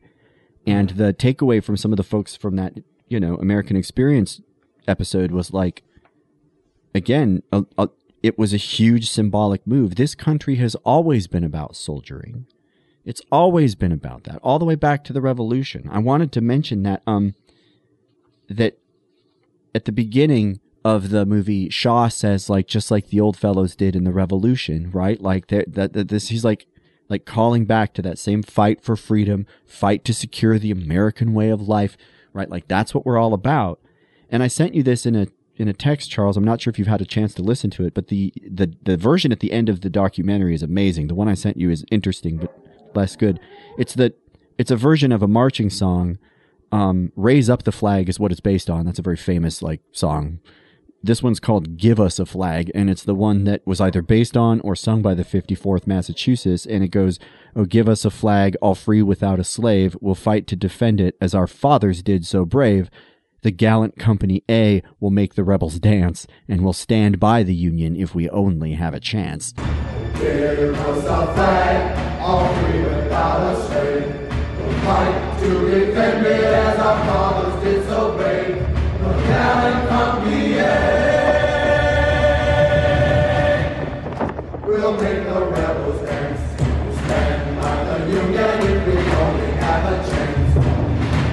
And it's like, that is what inclusion means. And a big part of this interest for me is that it is only recently, and a product very much of my education, no one book, but a great many, that it's like, that's what America is all about. America is all about being a soldier, and it's all about killing and fighting and sacrificing yourself because you'll be a hero so that we can manifest destiny and universalize the world through American values. And if you can believe that it is just like the good stuff, like freedom, justice, and you know liberty for all, then I guess you can get behind that project. But if you are at least the teensy bit clear-eyed about the oligarchy that the United States is and was and has been, right? Like, I mean, the people writing the Constitution and the Declaration of Independence, they're not the people. Thank you, Howard Zinn, right? It's like the oligarchy. That's all that America's right. ever been. And so that's right. what we are. And this is how we do it is by telling ourselves these these stories and we're going to watch more. And and one of the things you said is it's like Paths of Glory is going to stand out. It's going to stand out. And I, I think it does. I really do. I think it does in, in a lot of ways but it also kind of participates in that was kind of my point. I don't want to dig all that shit up again, but right. Just gonna tinkle that in there at the end to see if. But you how do you, how do you, um, oh, I was wondering what you thought about, about basic training stuff. This is the first time we've seen it in a movie, Yeah. but we're going to probably see it a bunch. How do you feel about the treatment of Andre Braugher's character and stuff? The cruelty of basic training. I did a bit of a deep dive two years in a row. When I write my syllabi, I have to sit down for 40 hours at a time per class to write a syllabus. That's a lot. And um, one year, all I did instead of watching my normal movies was watched a bunch of YouTube videos about basic training and what happens if you want to join the Marines or the Navy or the Army or, or the SEALs. I watched a bunch of those BUD/S classes ones about being a SEAL. Fun. And um, it's very obvious that cruelty is a huge part of the point. And I think that it became very clear to me when I watched those, and definitely in this scene, that it's like they're they are trying to drive the human out of you. Like you cannot be an individual as far as they're concerned. They make you a number. They make you say things like this recruit because you're not a person. You're just a digit and that's it. And, and that's one of the big things that they have to change about your understanding. And they call it unit cohesion and they call it discipline and all of those kinds of things. But really what it is, is just dehumanizing you and trying to make you stop thinking for yourself and start thinking like they want you to. And I think that was a really good example of it. And I think that there's definitely a voice in the conversation that can be sustained that is like, this dude is going to war. And if he is not taught this lesson, again, he's so dumb. He's so dumb. He's read all of his fancy books, but he's so dumb. Like, if he's not taught this lesson, he's going to die, right? Like, okay. And so they're like looking out for him and they're doing what's in his best interest. I want both of those. I want all of that. It, it can't, I refuse to apologize for war as an inevitability or a necessity. I think it's neither. Unless we insist. I mean, if they which which we if will. they insist, then I'll do it. well, they will. I mean, and that's what they do is they insist, they insist, they insist. If you can, you know, learn to decipher the vocabulary of people selling you shit, then suddenly it's harder for them to sell it to you. And this is what critics call a critical consciousness. And that's why I teach the classes I teach. And a lot of people are like, you ruin movies for me because I see how suddenly they're all sexist, racist, and you don't even need the education to do that. You grow up a little. You've said, you look back and you're like, oh, this movie is really bad.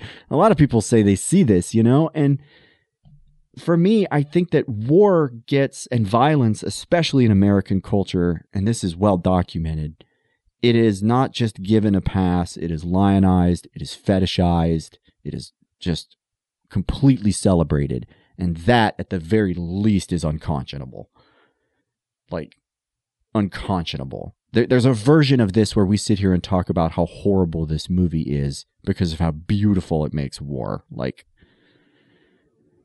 I don't know. it makes it it makes it seem like I mean it makes it seem the guy it's just it would be it would almost be different if the same story couldn't be told again in with the Buffalo Soldiers or again in World War 1 or in the Philippines or just over and over and over and over again.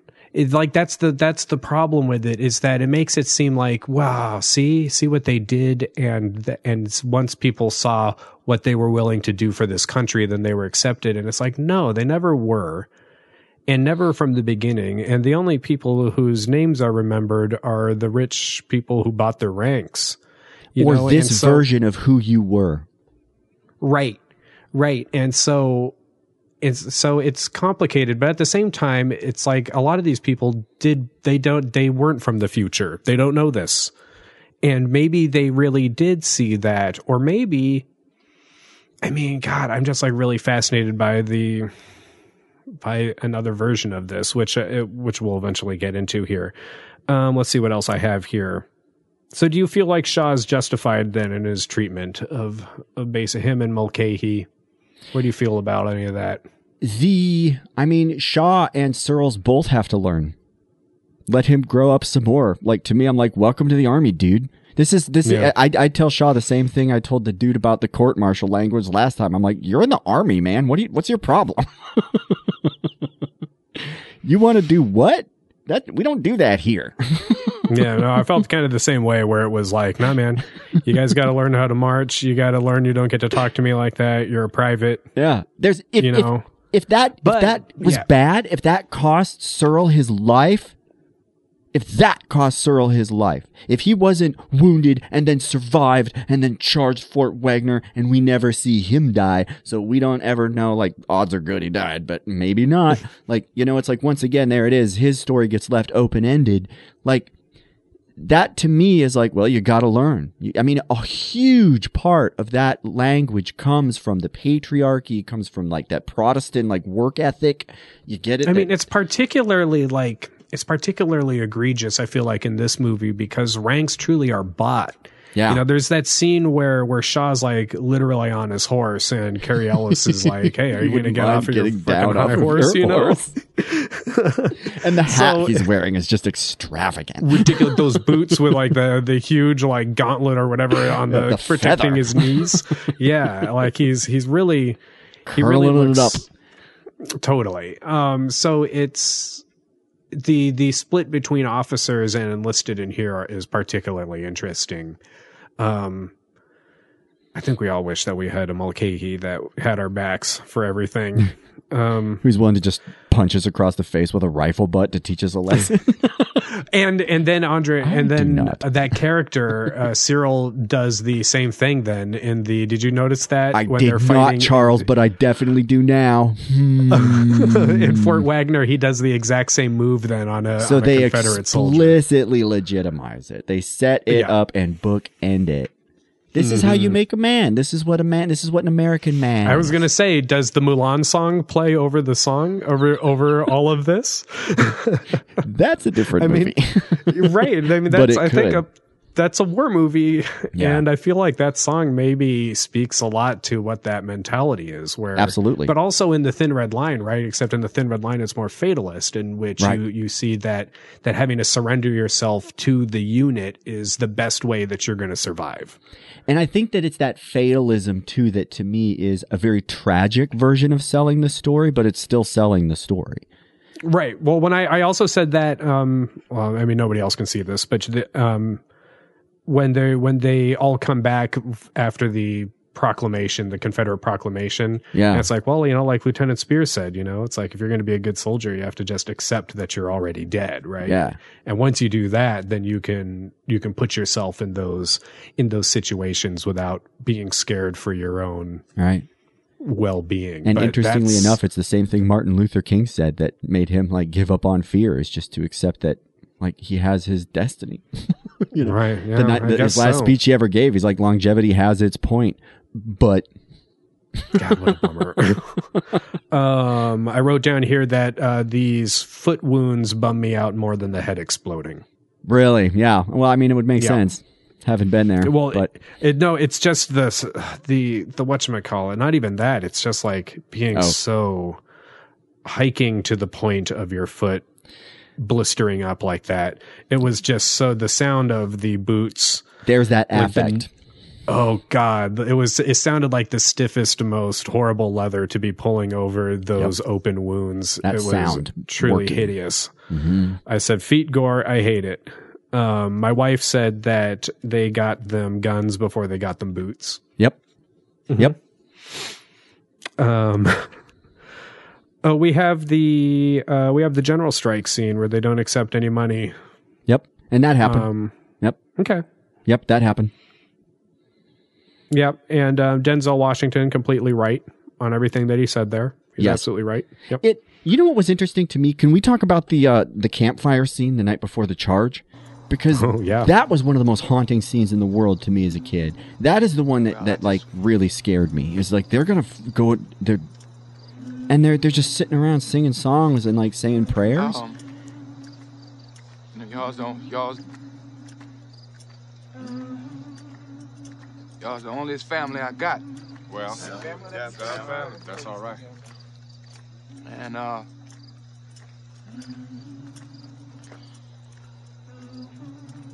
I love the 54.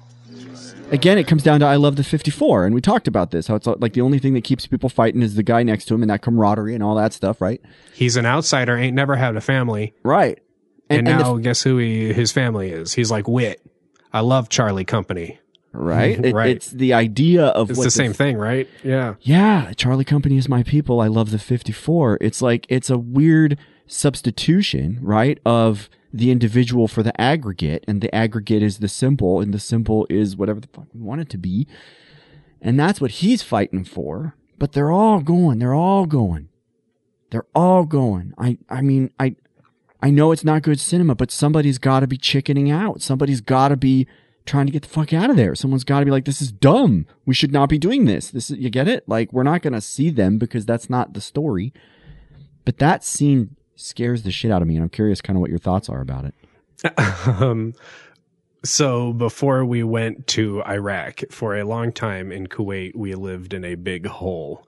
Um, and then the night before we moved to the border, we had to fill in the hole and then we had to do certain things. Like one of them was, you know, like burning personal letters and things like that. Mm-hmm. Because if you were captured, you don't want to have, you don't want to have that sort of stuff on you. So we had this wow. fire going and, um, and around that fire, a bunch of us did a parody of that scene. Yeah. There it is. where we sang the song and and everything like that, and just kind of said like little things about the platoon or whatever before we like drove our trucks off and staged on the border before going to Iraq. In Reel to Real, Bell Hooks' book, she talks about how movie makes culture and how movie establishes what she calls rituals of belonging and how we view difference through cinema long before we ever experience it. What's a war like? You don't know yet, but you know what you've learned up until that point, and a lot of that comes from cinema.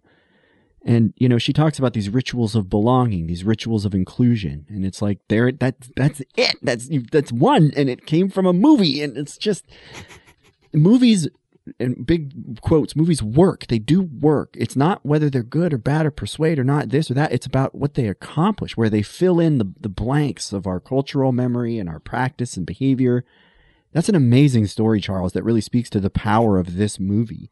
Because again, there's no questioning. There's no questioning. There's not a single person there that's like, this is all a big, it's all about money.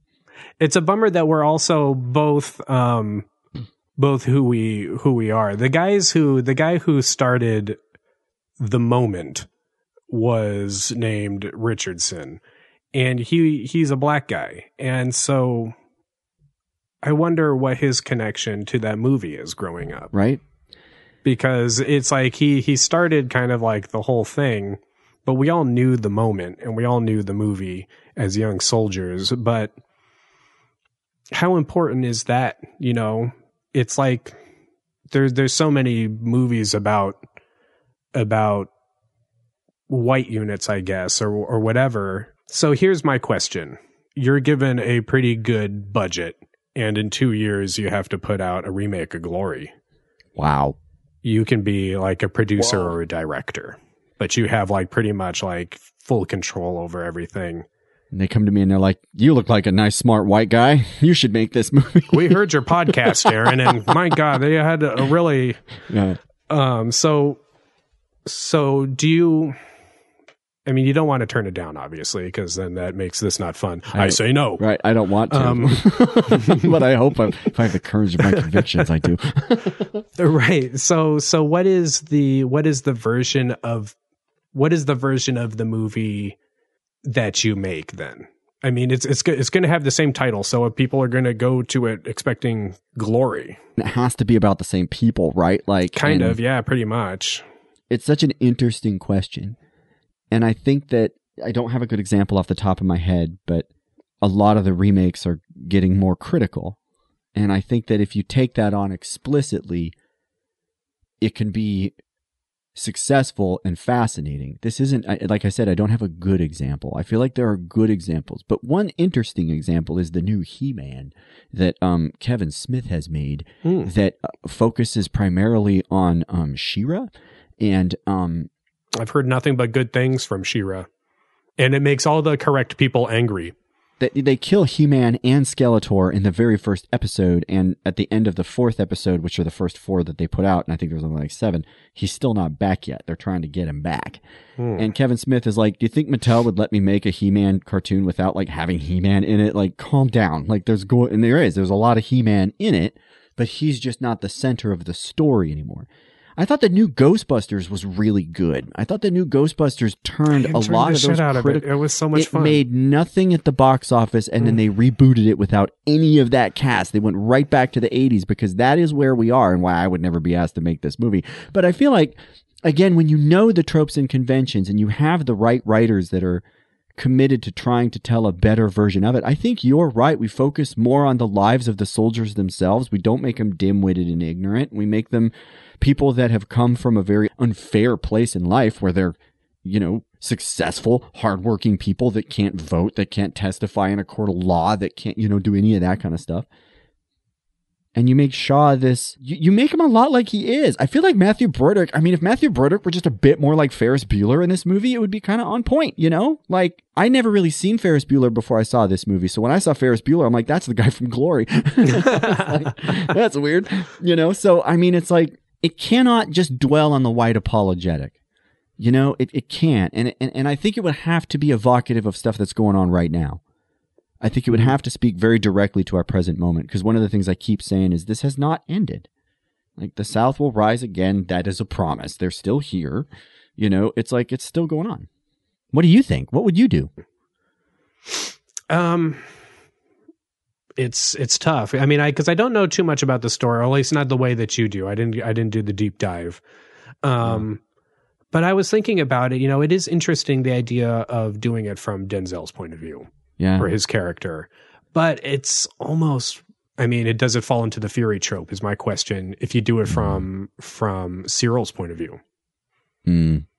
you know like he's like the guy who's not a soldier is that the person that the audience would would identify with is the guy who's not really cut out to be a soldier but believes in the cause. Is that how you get the dod money? Yeah. um and and then you see him all the go all the way up on the thing. And then i mean but it's like the other guy's like actual true medal of honor story. It's like do you also just give you an hour of the most absolutely awful combat footage and just relish in every dead confederate I mean, if if you're arcing it with the same time frame, there's really only two opportunities for battle, unless you include some of Shaw's backstory, right? Like, or Mhm. some of the backstory of some of the other folks. Um, does it matter at all for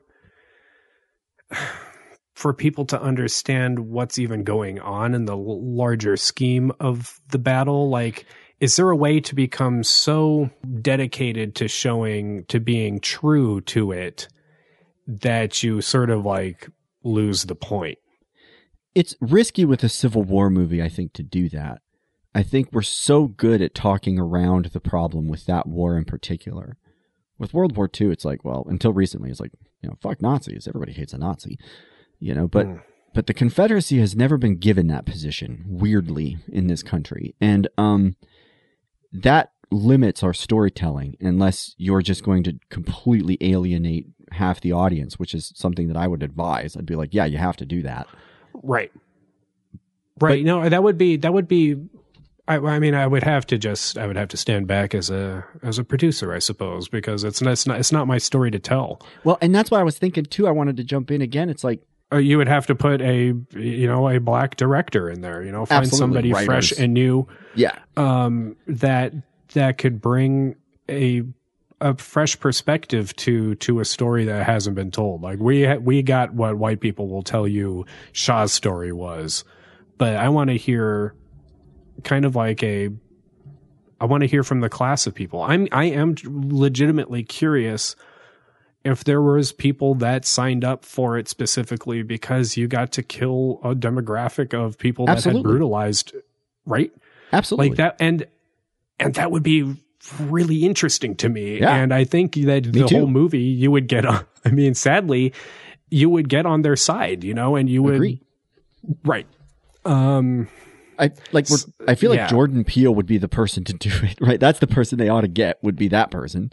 Right Um, because i got like get out vibes whenever you were whenever you were in a situation where it was like a fancy white ball I think. I mean, I feel like it would have to be a kind of a horror movie. Like, wouldn't that be an interesting angle on it? Instead of making it like an epic, make it like a, and and but but don't make it like you're kind of like again, Get Out is not a conventional horror movie in any sense of the word, right? Like it's Mhm. it's a thriller more than a horror movie, but I don't know. Anyway, the point is just that like the the, the letters I think are interesting. Like by, by by rooting it in the narrative of the soldiers themselves, you give a lot of that storytelling power back to the people themselves. And the fact that Mhm. there are these letters um, and we have talked about how the thin red line tells the story and how I love the fact that there's no central character and often the voice is not, you know, connected to the person on screen and we don't really know who's talking a lot of times. Like that kind of like, when we separate it out from an individual and just give people their voices and their presence within the story, you can work around some of these problems. But yeah, that's why at the very beginning I was like, I would hope I would say no. If I have the courage of my convictions, I would say no because I, I mean, I'm a horrible person to tell this story. I'm so infatuated with it. And my positionality as a white dude from Montana, like I have no foothold. You know, I am purely educated by like Glory and Ken Burns and then like the last 10 years of critical work that I've done to try to unlearn a bunch of racism and shit that I still have to work on. You know, like it would be one of those instances where if you wanted to remake it, they would have to get like, you know, who's the get Ed Zwick. That's Hollywood. He's still here. They just, you know, they they get Peter Jackson or they, you know, like they, they would. They'd get Peter Jackson and they'd make it like the fucking Hobbit. That's how it would get made, unfortunately. Or it would look like Wonder Woman or something like that, where it's trying to push back into the thing, but ultimately capitulating on all the grander scales. And here too, I think it's worth emphasizing your point that when it comes to Kubrick, he does a pretty good job of bucking a lot of those conventions, although where he ends up is, you know, it's got its own problems in a lot of ways, but it's a fun question. And it's one I'd never thought of. I told Kate the other day they're going to remake Back to the Future, and I know they've tried to do it, and it's probably going to happen. But can you remake Glory? They they talked about we remaking The Princess Bride, and the, the fan community was like, "Nope." Mm. I mean, I would love to. I would love to see it get get the Band of Brothers treatment Yeah, make it a series. from from the correct from the correct people to tell the story. Yeah, I mean HBO has the platforms, the money, and everything that they could potentially. There, again, there's no way to do it quote right, but th- the better version would be amazing. And you know well my lamentations of just the complete lack of good Civil War cinema, like, That's like and it's just bizarre to me. And again, it's not if you understand the white supremacy in America and how we don't want to touch it, but Right, let's talk about that just for a quick thing. Is that yeah, is that why there's not only not a lot of Civil War movies, but very few Union Civil War movies? Am I correct in saying that? Like what No. Yes. I mean, the, the, the, the, big ones for me for the Civil War are going to be Gone with the Wind, eh, Glory, Union movie, uh, Gettysburg, Gods and Generals. Now, those, yeah, you're doing the, the leveling with your hands, but I mean, Mhm. there's great stuff on YouTube that says this pretty well, but just as someone who again studies this for a living, it's just a crass apologetic for the South. It is a crass apologetic for the South. Which South. one? Both of them. Uh, both of them, the whole series. If you read the books, they're way smarter. Killer Angels and all of that, like those books are are interesting, and I'd love to go back and read them again. Mhm. That'd be another war series I would read again. But um, and then Cold Mountain, and that's about the And that's the And I- Confederates. yeah. and it's a good point, Charles, and it makes me want to do the cut because again, my my prior was we don't touch it because you can't piss off the secesh. They're still here, Mm. and, we can't piss them off, and so we, we can't. I mean, if Black Panther showed Hollywood anything, Right, but that, but that was but that was Disney making a superhero movie though. God. Could you imagine Disney making an absolutely brutal Civil War movie? I mean, they own aliens, so they have all the you know they can make a brutal war film, but. I don't. I mean, I don't want Disney making a Civil War movie. That to me is catastrophic, and and, and in part because my guess is it would be amazing, but but but it would be amazing in all the wrong ways, you know. And it would be so hard to un like kind of like with this movie, how it was really hard to kind of unpack like how well they conceal Shaw and all the racism and stuff like that's what I always say about Disney. Everyone's like, "Why do you hate Disney?" And I'm like, one of the things I hate the most about Disney is how delicious they are. Like I they make great movies and that's why they make so much money. It's the politics that mm-hmm. come with the shortcuts that they take. And every film is going to need to take them. Colonel Shaw has to go from wondering whether he's going to take it to taking it in a very short period of time but we don't have to make him be like, I'm going to do it. You know, like he's there, you know? yeah. It would have been better to see it from to see him from a distance. If like the quarter, you could still do scenes like the quartermaster, but just have him, just have it from the point of view of guys standing outside as racket goes Yeah. on inside, and then have him come back Right. out. You know, like that could that you could still have scenes like that that humanize him in moments. Right. You could portray him realistically as a guy that might be racist even though he might not even understand it but is loyal to his men Yeah. Right? you know like it's well you know i don't know i haven't read his letters but it's like there's still ways to do it because overall who fucking cares because nobody's alive Right. anymore from around that Right. and so it's just better to just make it real Right. or show people I don't know. There's a value to showing, like in I think that you, I think you should leave. That showing that you can grow out of being a total piece of shit. Or just coming to terms with who we are and owning where we're at in the process of like growing or Mhm. whatever. I think that you see this with Lincoln too. And a byproduct of my infatuation with the Civil War was obviously a deep dive into Abraham Lincoln. He's one of the most well studied presidents Mhm. already, but I was just really fascinated with the dude. And he is. He's incredible. And Team of Rivals is an amazing book. And everyone's like, he was a product of his time, but he was a virulent racist. He was a virulent racist. And when people say he's a product of his time, they're just whitewashing a bunch of abolitionists that existed that were persecuted for their voice. It's like those people existed. Mm-hmm. Lincoln met Frederick Douglass and it moved the needle a little, which to me sounds like a virulent racist.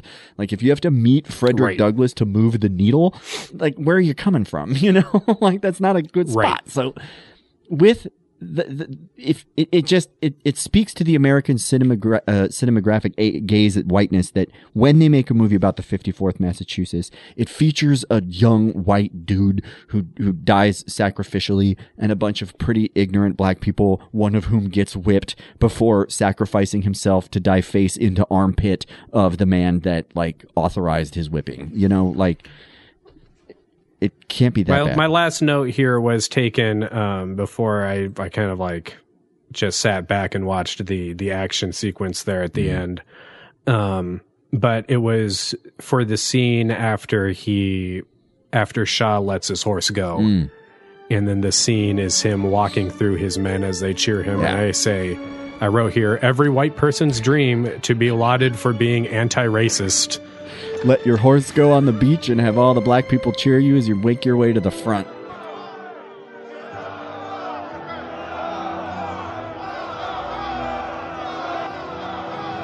Into Mhm, herodom that mhm. you, I mean, I guess you des- you do and you don't deserve it. Like, I mean, again, as a pacifist, I'm always going to say saying you're not going to charge is the bravest thing you can possibly do. But second to that, I guess, would be what he did. And th- that's, Right. I'm not going to say that's not brave. Would I do that? No, I'm a coward. And that might be why I'm a pacifist. I'll own that. But it's like, I don't know. That's, that's a great example of like that white imaginary, the, the white projection avatar, this article calls it, where that's where we're going to situate the story. And none of those people, it's like you get a little bit of worry with Searles takes like a step back and Shaw grab like or uh, Rawlins grabs him and like helps him step forward again. There's like a Mm-hmm. but but we're not worried about their humanity. We we we get Shaw blinking back tears and staring at the beach, but everybody else is like what? Like we know they're gonna die. We like they don't even really matter. Uh.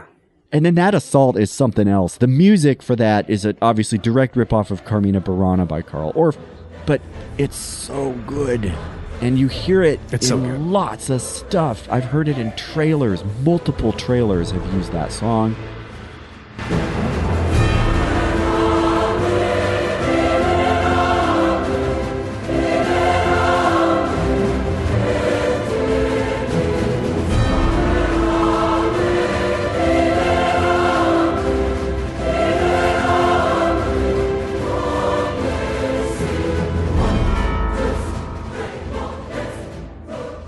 I said the music from the credits.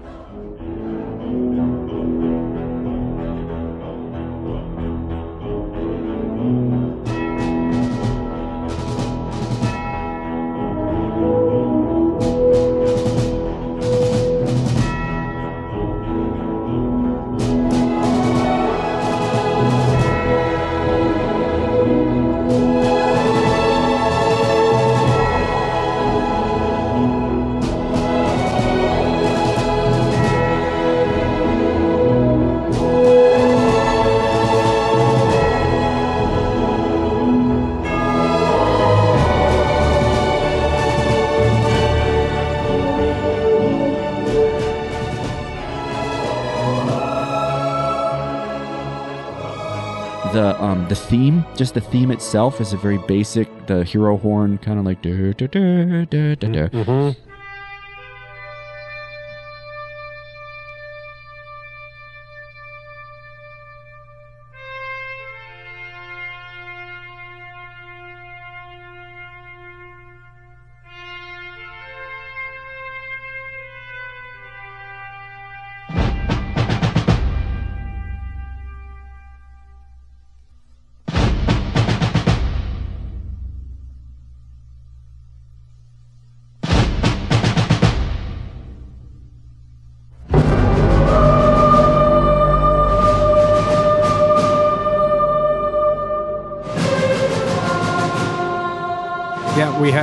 Angelic, right? We have the angelic choir as they uh, as they march off.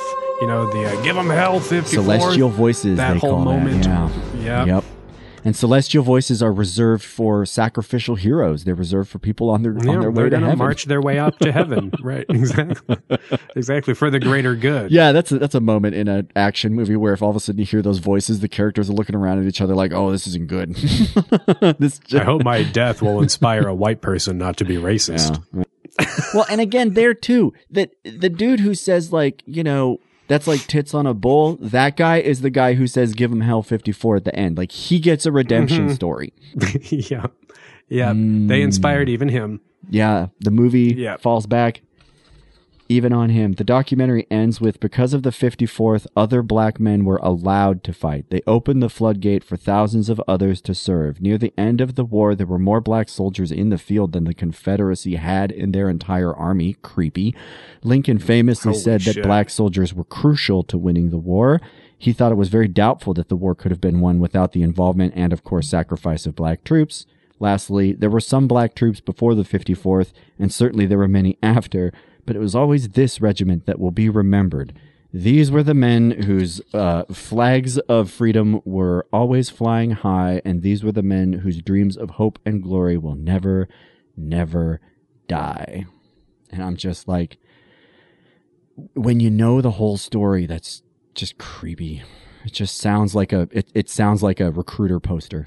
Mhm. Like hmm Yeah, because there's a version. I'm not sure if you saw Mudbound. It's it's a movie about a guy returning from the from the tank unit, the African American tank unit in World War II, back to his you know southern southern neighborhood and being treated like an absolute piece of shit and brutalized by racist Right. people. And um and there's that story to guys who served in that unit, you Yeah. know, like in the 54th. Like there's guys who served in all of those from however long to now, you know, there's still black veterans who who come home that nobody sees their service. The moment that they're that if they're not wearing a bunch of shit on them, then then nobody knows or cares. And even if they are veterans, you know, there's another there's a subset of people who just look at them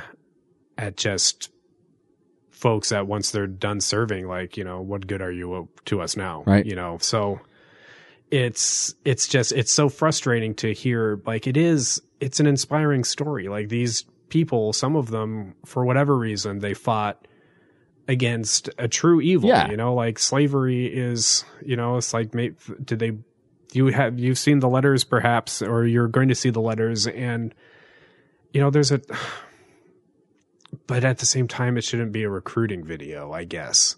it's a tough one because It's a tough it, one. It recruits it in an apologetic way. Like the South gets to keep their fort and all the black people die, and that's the story of America. like, except except we feel good about it. Except we get James Horner to write the score. You get it, and we get Ed Zwick to direct it. And again, I think if you get like like you know someone with a critical lens, preferably not just all the the men we know, but you know like My remaking of the movie is, um, it's going to be GI Samurai. yeah we're gonna what i do is is you take a a group from the from whatever african american tank world war ii unit is and you send them through the magic fog that sends you back a hundred years and then you have them just driving their tank on their way to whatever mission and wind up in the Civil War. It was the like one thing I loved about Time Cop is that that movie opens with a guy going back in time and just machine gunning a bunch of Confederates, and I'm like, well, that's a pretty cool moment in mm-hmm. this movie. And again, that makes me a lousy pacifist, but I'll own it. I mean, like. Enslavement is the greatest evil, and it's something that we continue to ignore and apologize for. And I think that this movie does a part of that. And the fact that it creates so much backwash to that claim is indicative at how effective it is. You know, it's like, it's that moment when people are like, it's not racist, and you got to fight with them about whether it's racist. It's the old Malcolm X Mhm. line that a, a post racist is worse because you have to convince them they're racist before you even get to like solving the fucking problem. You know, the other guy's going to stab you in the back while looking you in the eye. And so glory is that just, and, and I think that's why we love it. It, it. it tears us up. Like this is to the core of what our culture is about. And glory just hits all those notes. And hopefully you can do more than just watch it and walk out and say, wow, what an amazing story. But the movie doesn't give you anything else beyond that. And most of the documentaries don't either. And there's there's been a few of them. Really? They all That's just play within it like it, it would be a movie about like like like camp like like aspiring people who are pretty successful and intellectual just being belittled and then they go into a camp and then a POV of them charging and getting killed. Like you've talked about the war movie where the person just like dies pointlessly as soon as it starts and we don't get anything else and no accomplishment. I mean, maybe it's just my own fetishism, but yeah, I just want to see. I want to see the charge on Fort Wagner, except there's a Sherman tank and a dude in a cool jacket on top of it with the 50 cal, Mm. and they actually take it this time. Yeah. and they tell all the guys like, "Hey, man, we're from the future, and let me tell you what's up." Yeah. with You with get to keep your lives, racism, but you should- can't have the flag anymore. Or at least if you do, you got to say sorry afterwards. And if you don't, right, then yeah, the Fort Wagner charge is going to happen like 45 minutes in the movie, and Yeah. then it's going to roll on from well, it wouldn't even be a hero. They would just drone strike the fort. They would just show up and just drone strike the fort and everybody in it. And then, um, you know, they would build a Starbucks and uh, it would be staffed by a bunch of people of color who make less than they should. I mean, again, I said it like the military continues to do this. We have continuing like evidence of poor treatment of people of color, especially women of color in the military. There's investigations going on about this right now that the military is just loath to participate in. Like, and it's yeah, good lord, if you're God, God help you if you're stationed at Fort Hood. if right if the whole point is Mm-hmm. to tear the person out of the individual then when you say i'm being harassed abused or you know like threatened to the point of abduction and murder they, they call it special treatment which is always something the patriarchy wants to do but the military and its like chain of command legal system just amplifies that they're all willing to live by the myth that you don't matter and that the only thing that matters is that chain of command and discipline and stuff like that I don't know. I mean, there's a there's there's a point to all of it. You know, like there is a, a method to the madness.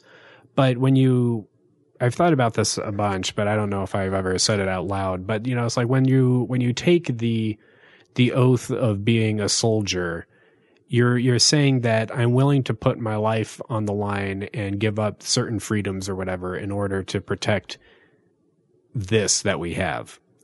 But that also should come, and I feel like people forget this somehow, that also that oath should come with the caveat that people outside of that system are doing everything they can to make sure that guy never has to live up to that oath. right And that if you do live up to it, it's for a fucking good and dire reason. And I don't know who knows what that reason is. If you can, if there's some way to avoid it, but just like you, you would think, I guess slavery, right? Like slavery would have to be one of those things. Mm. But that was barely you the would- That wasn't why we. Eh, but right, It's what caused the, thing Civil War, it. but it's not why the Union fought. you know, stopping the Nazis. You know, Yeah, but that wasn't what. I guess. Pearl Harbor is what brought us in. Right. right. No, I know. I think one of the reasons I'm but- so committed to pacifism is because I'm fairly convinced that the profitability of war makes it makes your concerns here inevitable and makes any hope of any other system pretty naive. And I don't have a good alternative. Like I can't fix it, so I don't know. No, I don't know. But- I mean, it's it's just it's it's very frustrating because eh, because we keep constantly repeating the same the same mistakes and it's it would i you know i want to see the smedley butler movie i guess like i want to see i want to see i want to see the movie i read about this dude and there's just little to know about him but i want to see the movie about about black soldiers in the philippines in the early 1900s seeing the horrible way filipinos are treated and realizing hey this is how I'm treated back in the United States. Yeah. And then defecting Yeah. defecting to the other side. You know, there's like stories of of guys that did that that were like this one dude named General Fagen who's like a a Filipino folk hero who defected from the United States military and joined the Filipinos because of racism or the way that he Sounds kind of like that he- Avatar. it is. Yeah. And that's how it no, would it be is made, true. right? Like- I mean, it's just like it's just crazy that that's just how influential movies are. Is that he saw Avatar and that, and from there he. I don't think that's how he, he he wanted to be in a movie and they cut him out just like they cut out the Medal of Honor winner in this movie. They made it and called it Avatar. They're like, it's like this seems great, but can you make him blue? Yeah, Because I just well, we need to get the other completely the insulate the in it. United States military from any hope of critique. Oh yeah, we'll put it on a different planet, no problem. Filipinos There's are a, blue uh, now. There's an there's yeah right, and they're eight feet tall. Yeah. Um, Give him a tail. Um, there's a there's another movie I, I would like to see. We'll see it eventually, I guess. I'll have to dig it up. But it's about like the St. Patrick's Battalion during the Mexican American War, and we just don't really see a lot about that. Like I never see that. And those guys were like treated like horrible shit because they were Irish and Catholic in the United States Army pre Civil War, which this which you said Shaw kind of touches on like how that racism was Right. was rampant. And then they're fighting in Mexico and they're like, "Oh, we're just brutalizing other Catholics." And then they defected en masse and then created a battalion that fought the Americans. I feel like a movie that situates you on the other side of the American military is a good one. I feel like conscientious objector movies would be good, but you don't get the epic battle scenes that everybody wants. You know, like um I do feel like you could situate a movie like Among Civilians. Again, I think Vicksburg could be kind of interesting because of how indiscriminate we were in just like trying to completely annihilate Yeah. that town. Like if they had fire bombs and atomic weaponry, they definitely would have used them. Uh, instead, they just shelled it. Yeah, I want to see some Scarlett O'Hara's in a uh, in a Yeah. tunnel that she dug in the uh, behind her house. Yeah, that'd be fascinating. You know, there's a lot of stories, but is it? How do you tell them without glorifying the war? Well, and that's the thing is, it's like the question is, we you know, do we keep making the same mistakes, or are we looking for the exceptions to the rule? You know, I mean that the, the role of the United States military from the very beginning was to protect a project of you know indigenous genocide, and then to expand that project, and now it is basically to quote bring freedom to the world, and Mhm. a lot of people look at that as just a kind of you know extrapolated form of literal or cultural manifest destiny, and so it's like if we find the good stuff that we've done, then we're fixating on exceptions as opposed to the rule itself. And and you know, I, I said when we started this project, I don't want to. I, I know people, multiple people who are soldiers, and I don't want to say they're bad people, but it's like it's hard to make an anti-war movie or a critical war movie if you can be both a soldier and a good person at the same time. Like personally, I feel like the ideologies of soldiering and definitely the institutions of it just stack the deck fundamentally.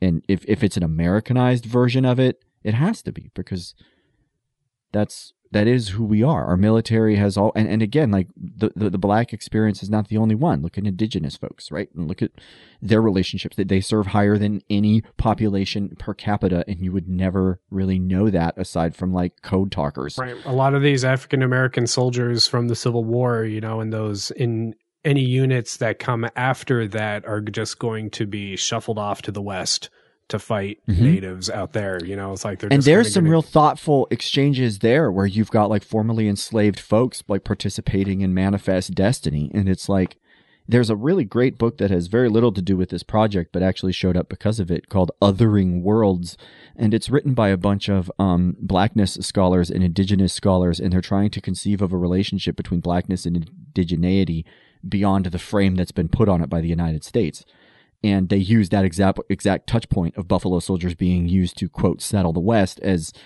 you know, an example where you've got two groups that are legacies of some of the most horrific moments of genocide and, you know, oppression that you can imagine. And then they're put into conflict with each other and they have to fight. And it's just like that is who we are. That is who we are. Mm-hmm. We are not Colonel Robert Gould Shaw. We're definitely not even Rambo. Like we're, we're, you know, we're not John Wayne. Like we're, we're this machine that exists to settle the frontier. and that should expand that in ways that makes people a little unnerved. and not only and and to set to settle the frontier, get land, and then sell it to some rich asshole to parcel Right. off. Yeah, we're gonna like that's uh, we'll build other, a train through it, or we'll dig a bunch of Yep. oil pipelines, or who knows what's next. Like Um, good stuff, so- Charles. yeah, yeah. So in your remake, what do you keep? Is there anything from from Glory that you from the original that you keep? Maybe. Oh, this is a fun question. I really want to chew on it. I want a good answer. I feel like there's got to be something. Maybe this will be our our kind of our bit. yeah, yeah. Like so then what, we can we? go into thinking about it. Yeah. Yeah, I mean, there's. What do you do instead of the flogging scene, Aaron? You know, that was an Oscar winning moment.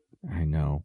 I mean, I would keep the Academy Award, but not for the scene that it was given for. You know, like, like you'd want to try to keep all of the importance of the movie. You know, you'd want to keep, but you can't do that without capitulating. You know, that's. I think that was what we got into, and I don't know. Well, do it's like you have to, like- What would you keep?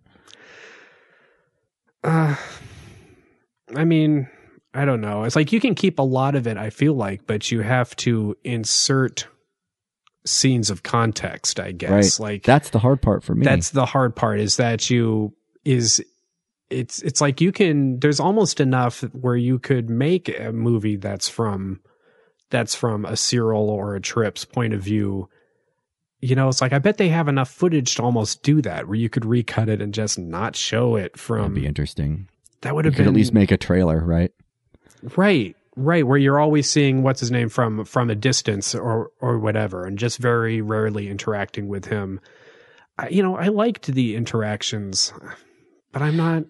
Thinking of that I don't movie know. I don't Rawlins, know if they're accurate. that scene where not just- Rawlins interrupts the fight, and um, oh yeah, uh, and Cabot comes up and says, "I'm putting you up on charges," and then Rawlins like interrupts that.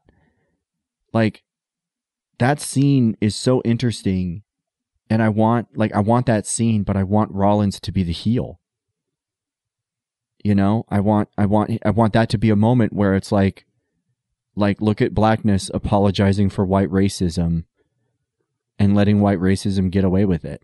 Like those people have absolutely no justification for the way they're treating those soldiers except they're quote products of their time, which is an apologetic. And so that scene is a good one because you see very clearly that kind of deference to whiteness, but it's it, it makes him look wise. He becomes the arbiter of a tough conversation.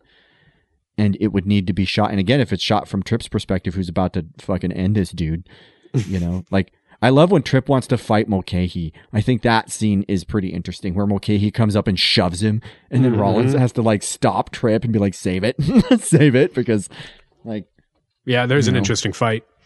Yeah. And again, you got the Irish and, and black folks thrown down on a military base. That's what America is. That's what, and, and the people that, that put that base there are making a bunch of money somewhere far away. And Yeah. Oof. this is going to get heavy, man. I'm looking forward to it. Uh, this was a great episode. I think we are currently still planning on watching Band of Brothers next. Is that correct? Well, not Band of Brothers. No, we're Or gonna fucking- watch Look what I did. Big Parade. Oh, we're going to do Big Parade next because we want to set Yeah, it up. so we're gonna Private watch- Ryan. Yeah, so we're gonna watch. I think this is what we do. I think we're gonna watch. We just did our two formative war movies, Right. Right. And then let's watch the original formative war movie. Let's watch. Yeah. Let's watch Big Parade, and it's gonna be tough, man. It's like two hours long at least, and it's silent. Fuck. Fuck. You know when I said I think old movies are bad? Well, I think it's interesting that we can compare these two movies and see why. Like Glory is like a candy truck of visual effects and Paths of Glory is like smart and incisive, but like not as, you know, just doesn't look, part of me was like, I want to keep the cinematography, but again, without the context, you're just making it look beautiful, right? Oh not- God, you know the other thing about Glory, and I'm not the person really to talk about this in in great detail. Um, it- but it might be interesting if you could track somebody down to have your own conversation with them. But Glory was beautifully photographed, yeah. like just so much definition on everybody's faces and everything like that. And that is not easy to do in a movie where you also have prominent white actors Right. because in the in the development of film stock over this decades Yep. It's been dealing with primarily white people. Yep. and so it is hard to catch the details that are that are in there. You'll see a lot of movies that just aren't quite balanced for for having mixed casts like that. And this movie um, the cinematographer hats off to him. Like it's beautifully shot in such a way where you aren't losing any of that. You're Yeah. you're seeing everybody's faces very nicely and not in a way that feels unnatural or on a set or anything like Right. that. It it all felt pretty good. I thought it was going to age more, but it didn't. And I was It really holds surprised up. at how well. Yeah. as a period piece, it lucks out, you know, because it's always looking like 1863, no matter what year it is. But, but for the battle scenes, especially, like the lighting in that Fort Wagner scene, I mean, it's just incredible. And, and you do, you, you get a lot of definition. And I'm thinking there's even like a lot of great like silhouette moments. Like there's just all Mhm. sorts of stuff going on and back and forth between them that, and you're right that, that cinema by definition, by design, has been built to exclude various complexions of non-whiteness. And as a Mhm. result, they've had to battle that. So that's actually a pretty good point of something that's worth taking away is like they actually shot a movie about black people that won an Academy Award for cinematography. That's pretty um, so so uh, yeah. So I think our next one is going to be Big parade. Big Parade, and then I think our next grouping should be. I think we should watch Full Metal Jacket. I think it should be then Last Samurai, and then I think we should watch Saving Private Ryan. I so we're, we're going to watch. keep kicking Saving Private Ryan, but yeah. No, I don't think we. I don't think we are because we're going to see. We're going to see like the original. We're going to see two d- separated by decades. Mm. Um, Stanley Kubrick movies, Right. To see to see if we can find any through lines in there. Same And thing Zwick. with with Ed Zwick, and then we're going to see the original war movie along with the definitive war movie. Yeah. Definitive in quotes. Yeah, we, we kind of agreed, and I don't know that we're like going out on a limb here that Saving Private Ryan is kind of definitive in its um, position as far as like war movie imaginary goes. Um, and you say that a lot of it comes from the big parade. I'd never heard of this movie. I've definitely never seen it. You have seen it? Like I have seen it.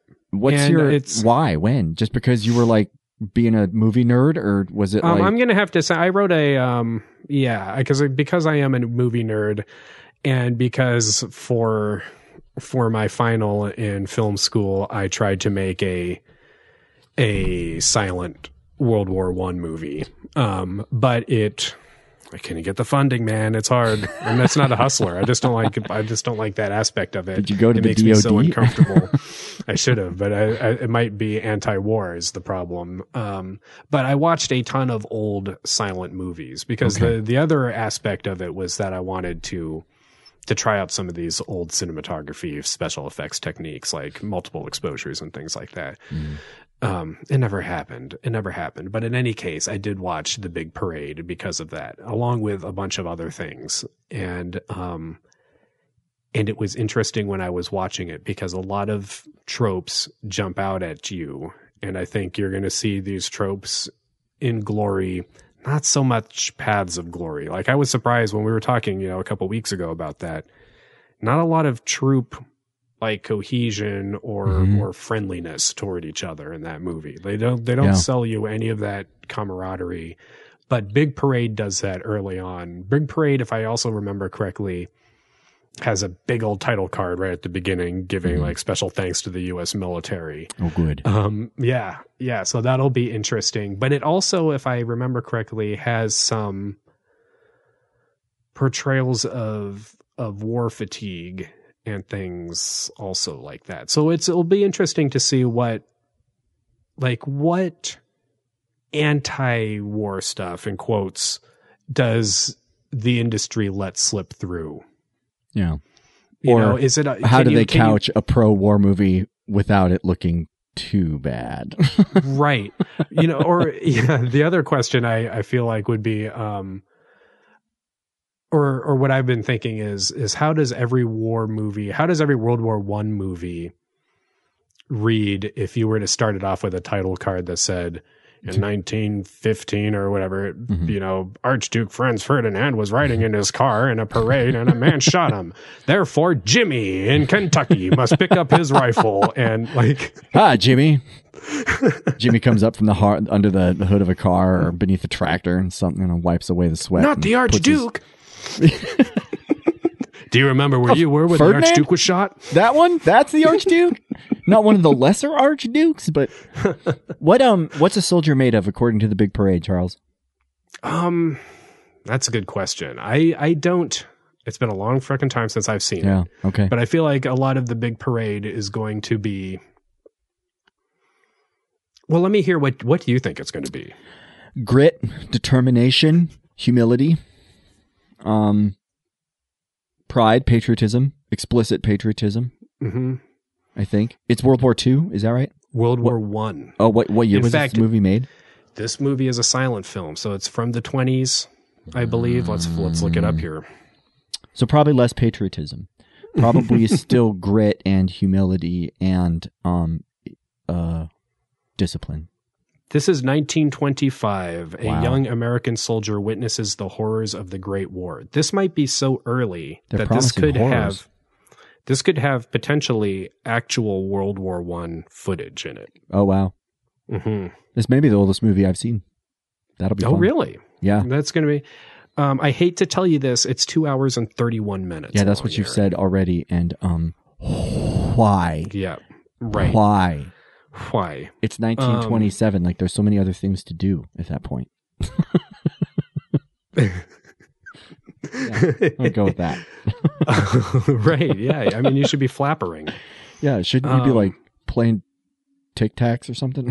I, I- feel like this is this is going to be a lot of big acting. This is going to be people that are Yeah. used to acting on the stage. That well, a lot of stage stuff. Yeah, That's- right. right. Um, I think we're going to see.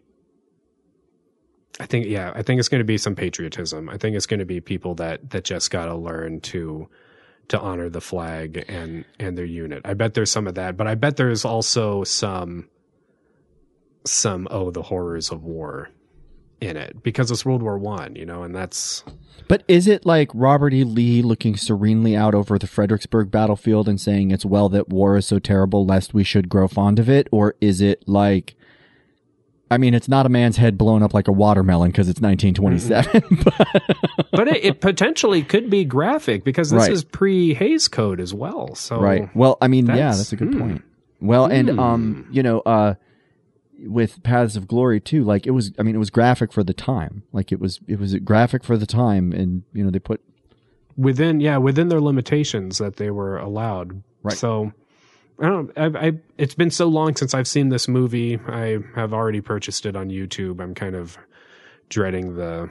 I mean, I usually watch everything twice, so that's like five hours. I've got to watch this. Yeah. Yeah, it's weird because you think a podcast about movies is fun because you're watching movies, and then you're like, to do a good job though, you really have to like study this stuff. Mm-hmm. it's exhausting.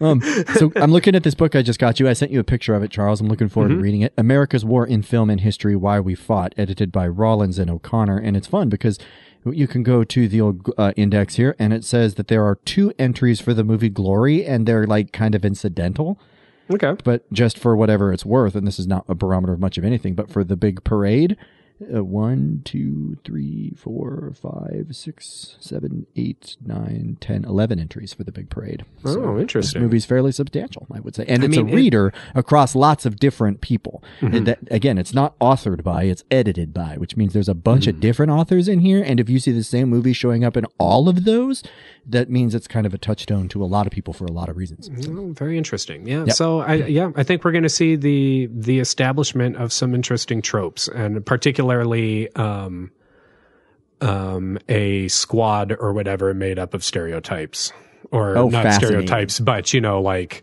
like a Brooklyn guy or whatever, like what you normally think of. I think we're going to see that. Oh, Yeah. fascinating! Is there going to be a guy that they call Bronx that has like NYC on his helmet, or is that too soon? maybe or maybe or or I think like uh there what do we have normally in a movie like, like, there's going to be a country guy probably Yeah. and a big city guy, a country guy, the, Yeah, the teacher, lawyer, doctor dude, right, right, a sweet like- dummy yeah exactly a sweet dummy, hmm a big oaf. I mean, there's always a great big, there's got to be guy. Mhm. Isn't he the one that carries the bar? That that yeah works? All right. exactly yeah the Chauchat or whatever the the machine gun was in World War One Queenie, Yeah, I think so- is what they called him in the Thin Red Line. I could That's right.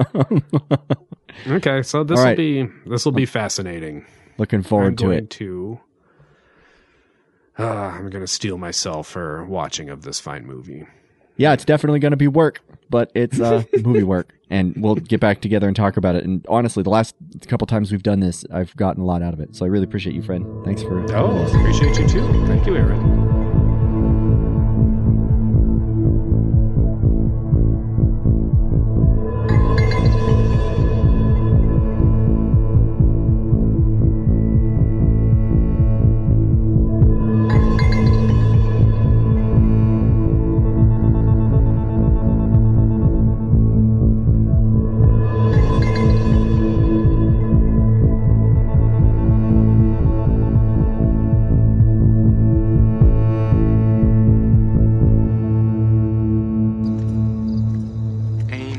Matter what happens tomorrow.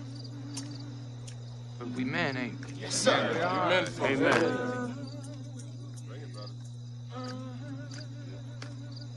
Amen. Yes.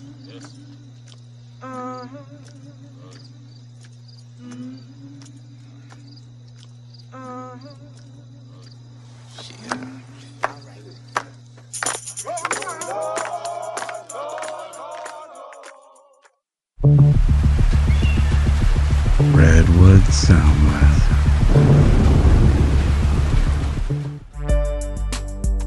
A podcast about the narrative and effective politics of war movies and their productions, too. Charles Horgan and Aaron Donaldson bring you a brand new podcast, The Reel War Project.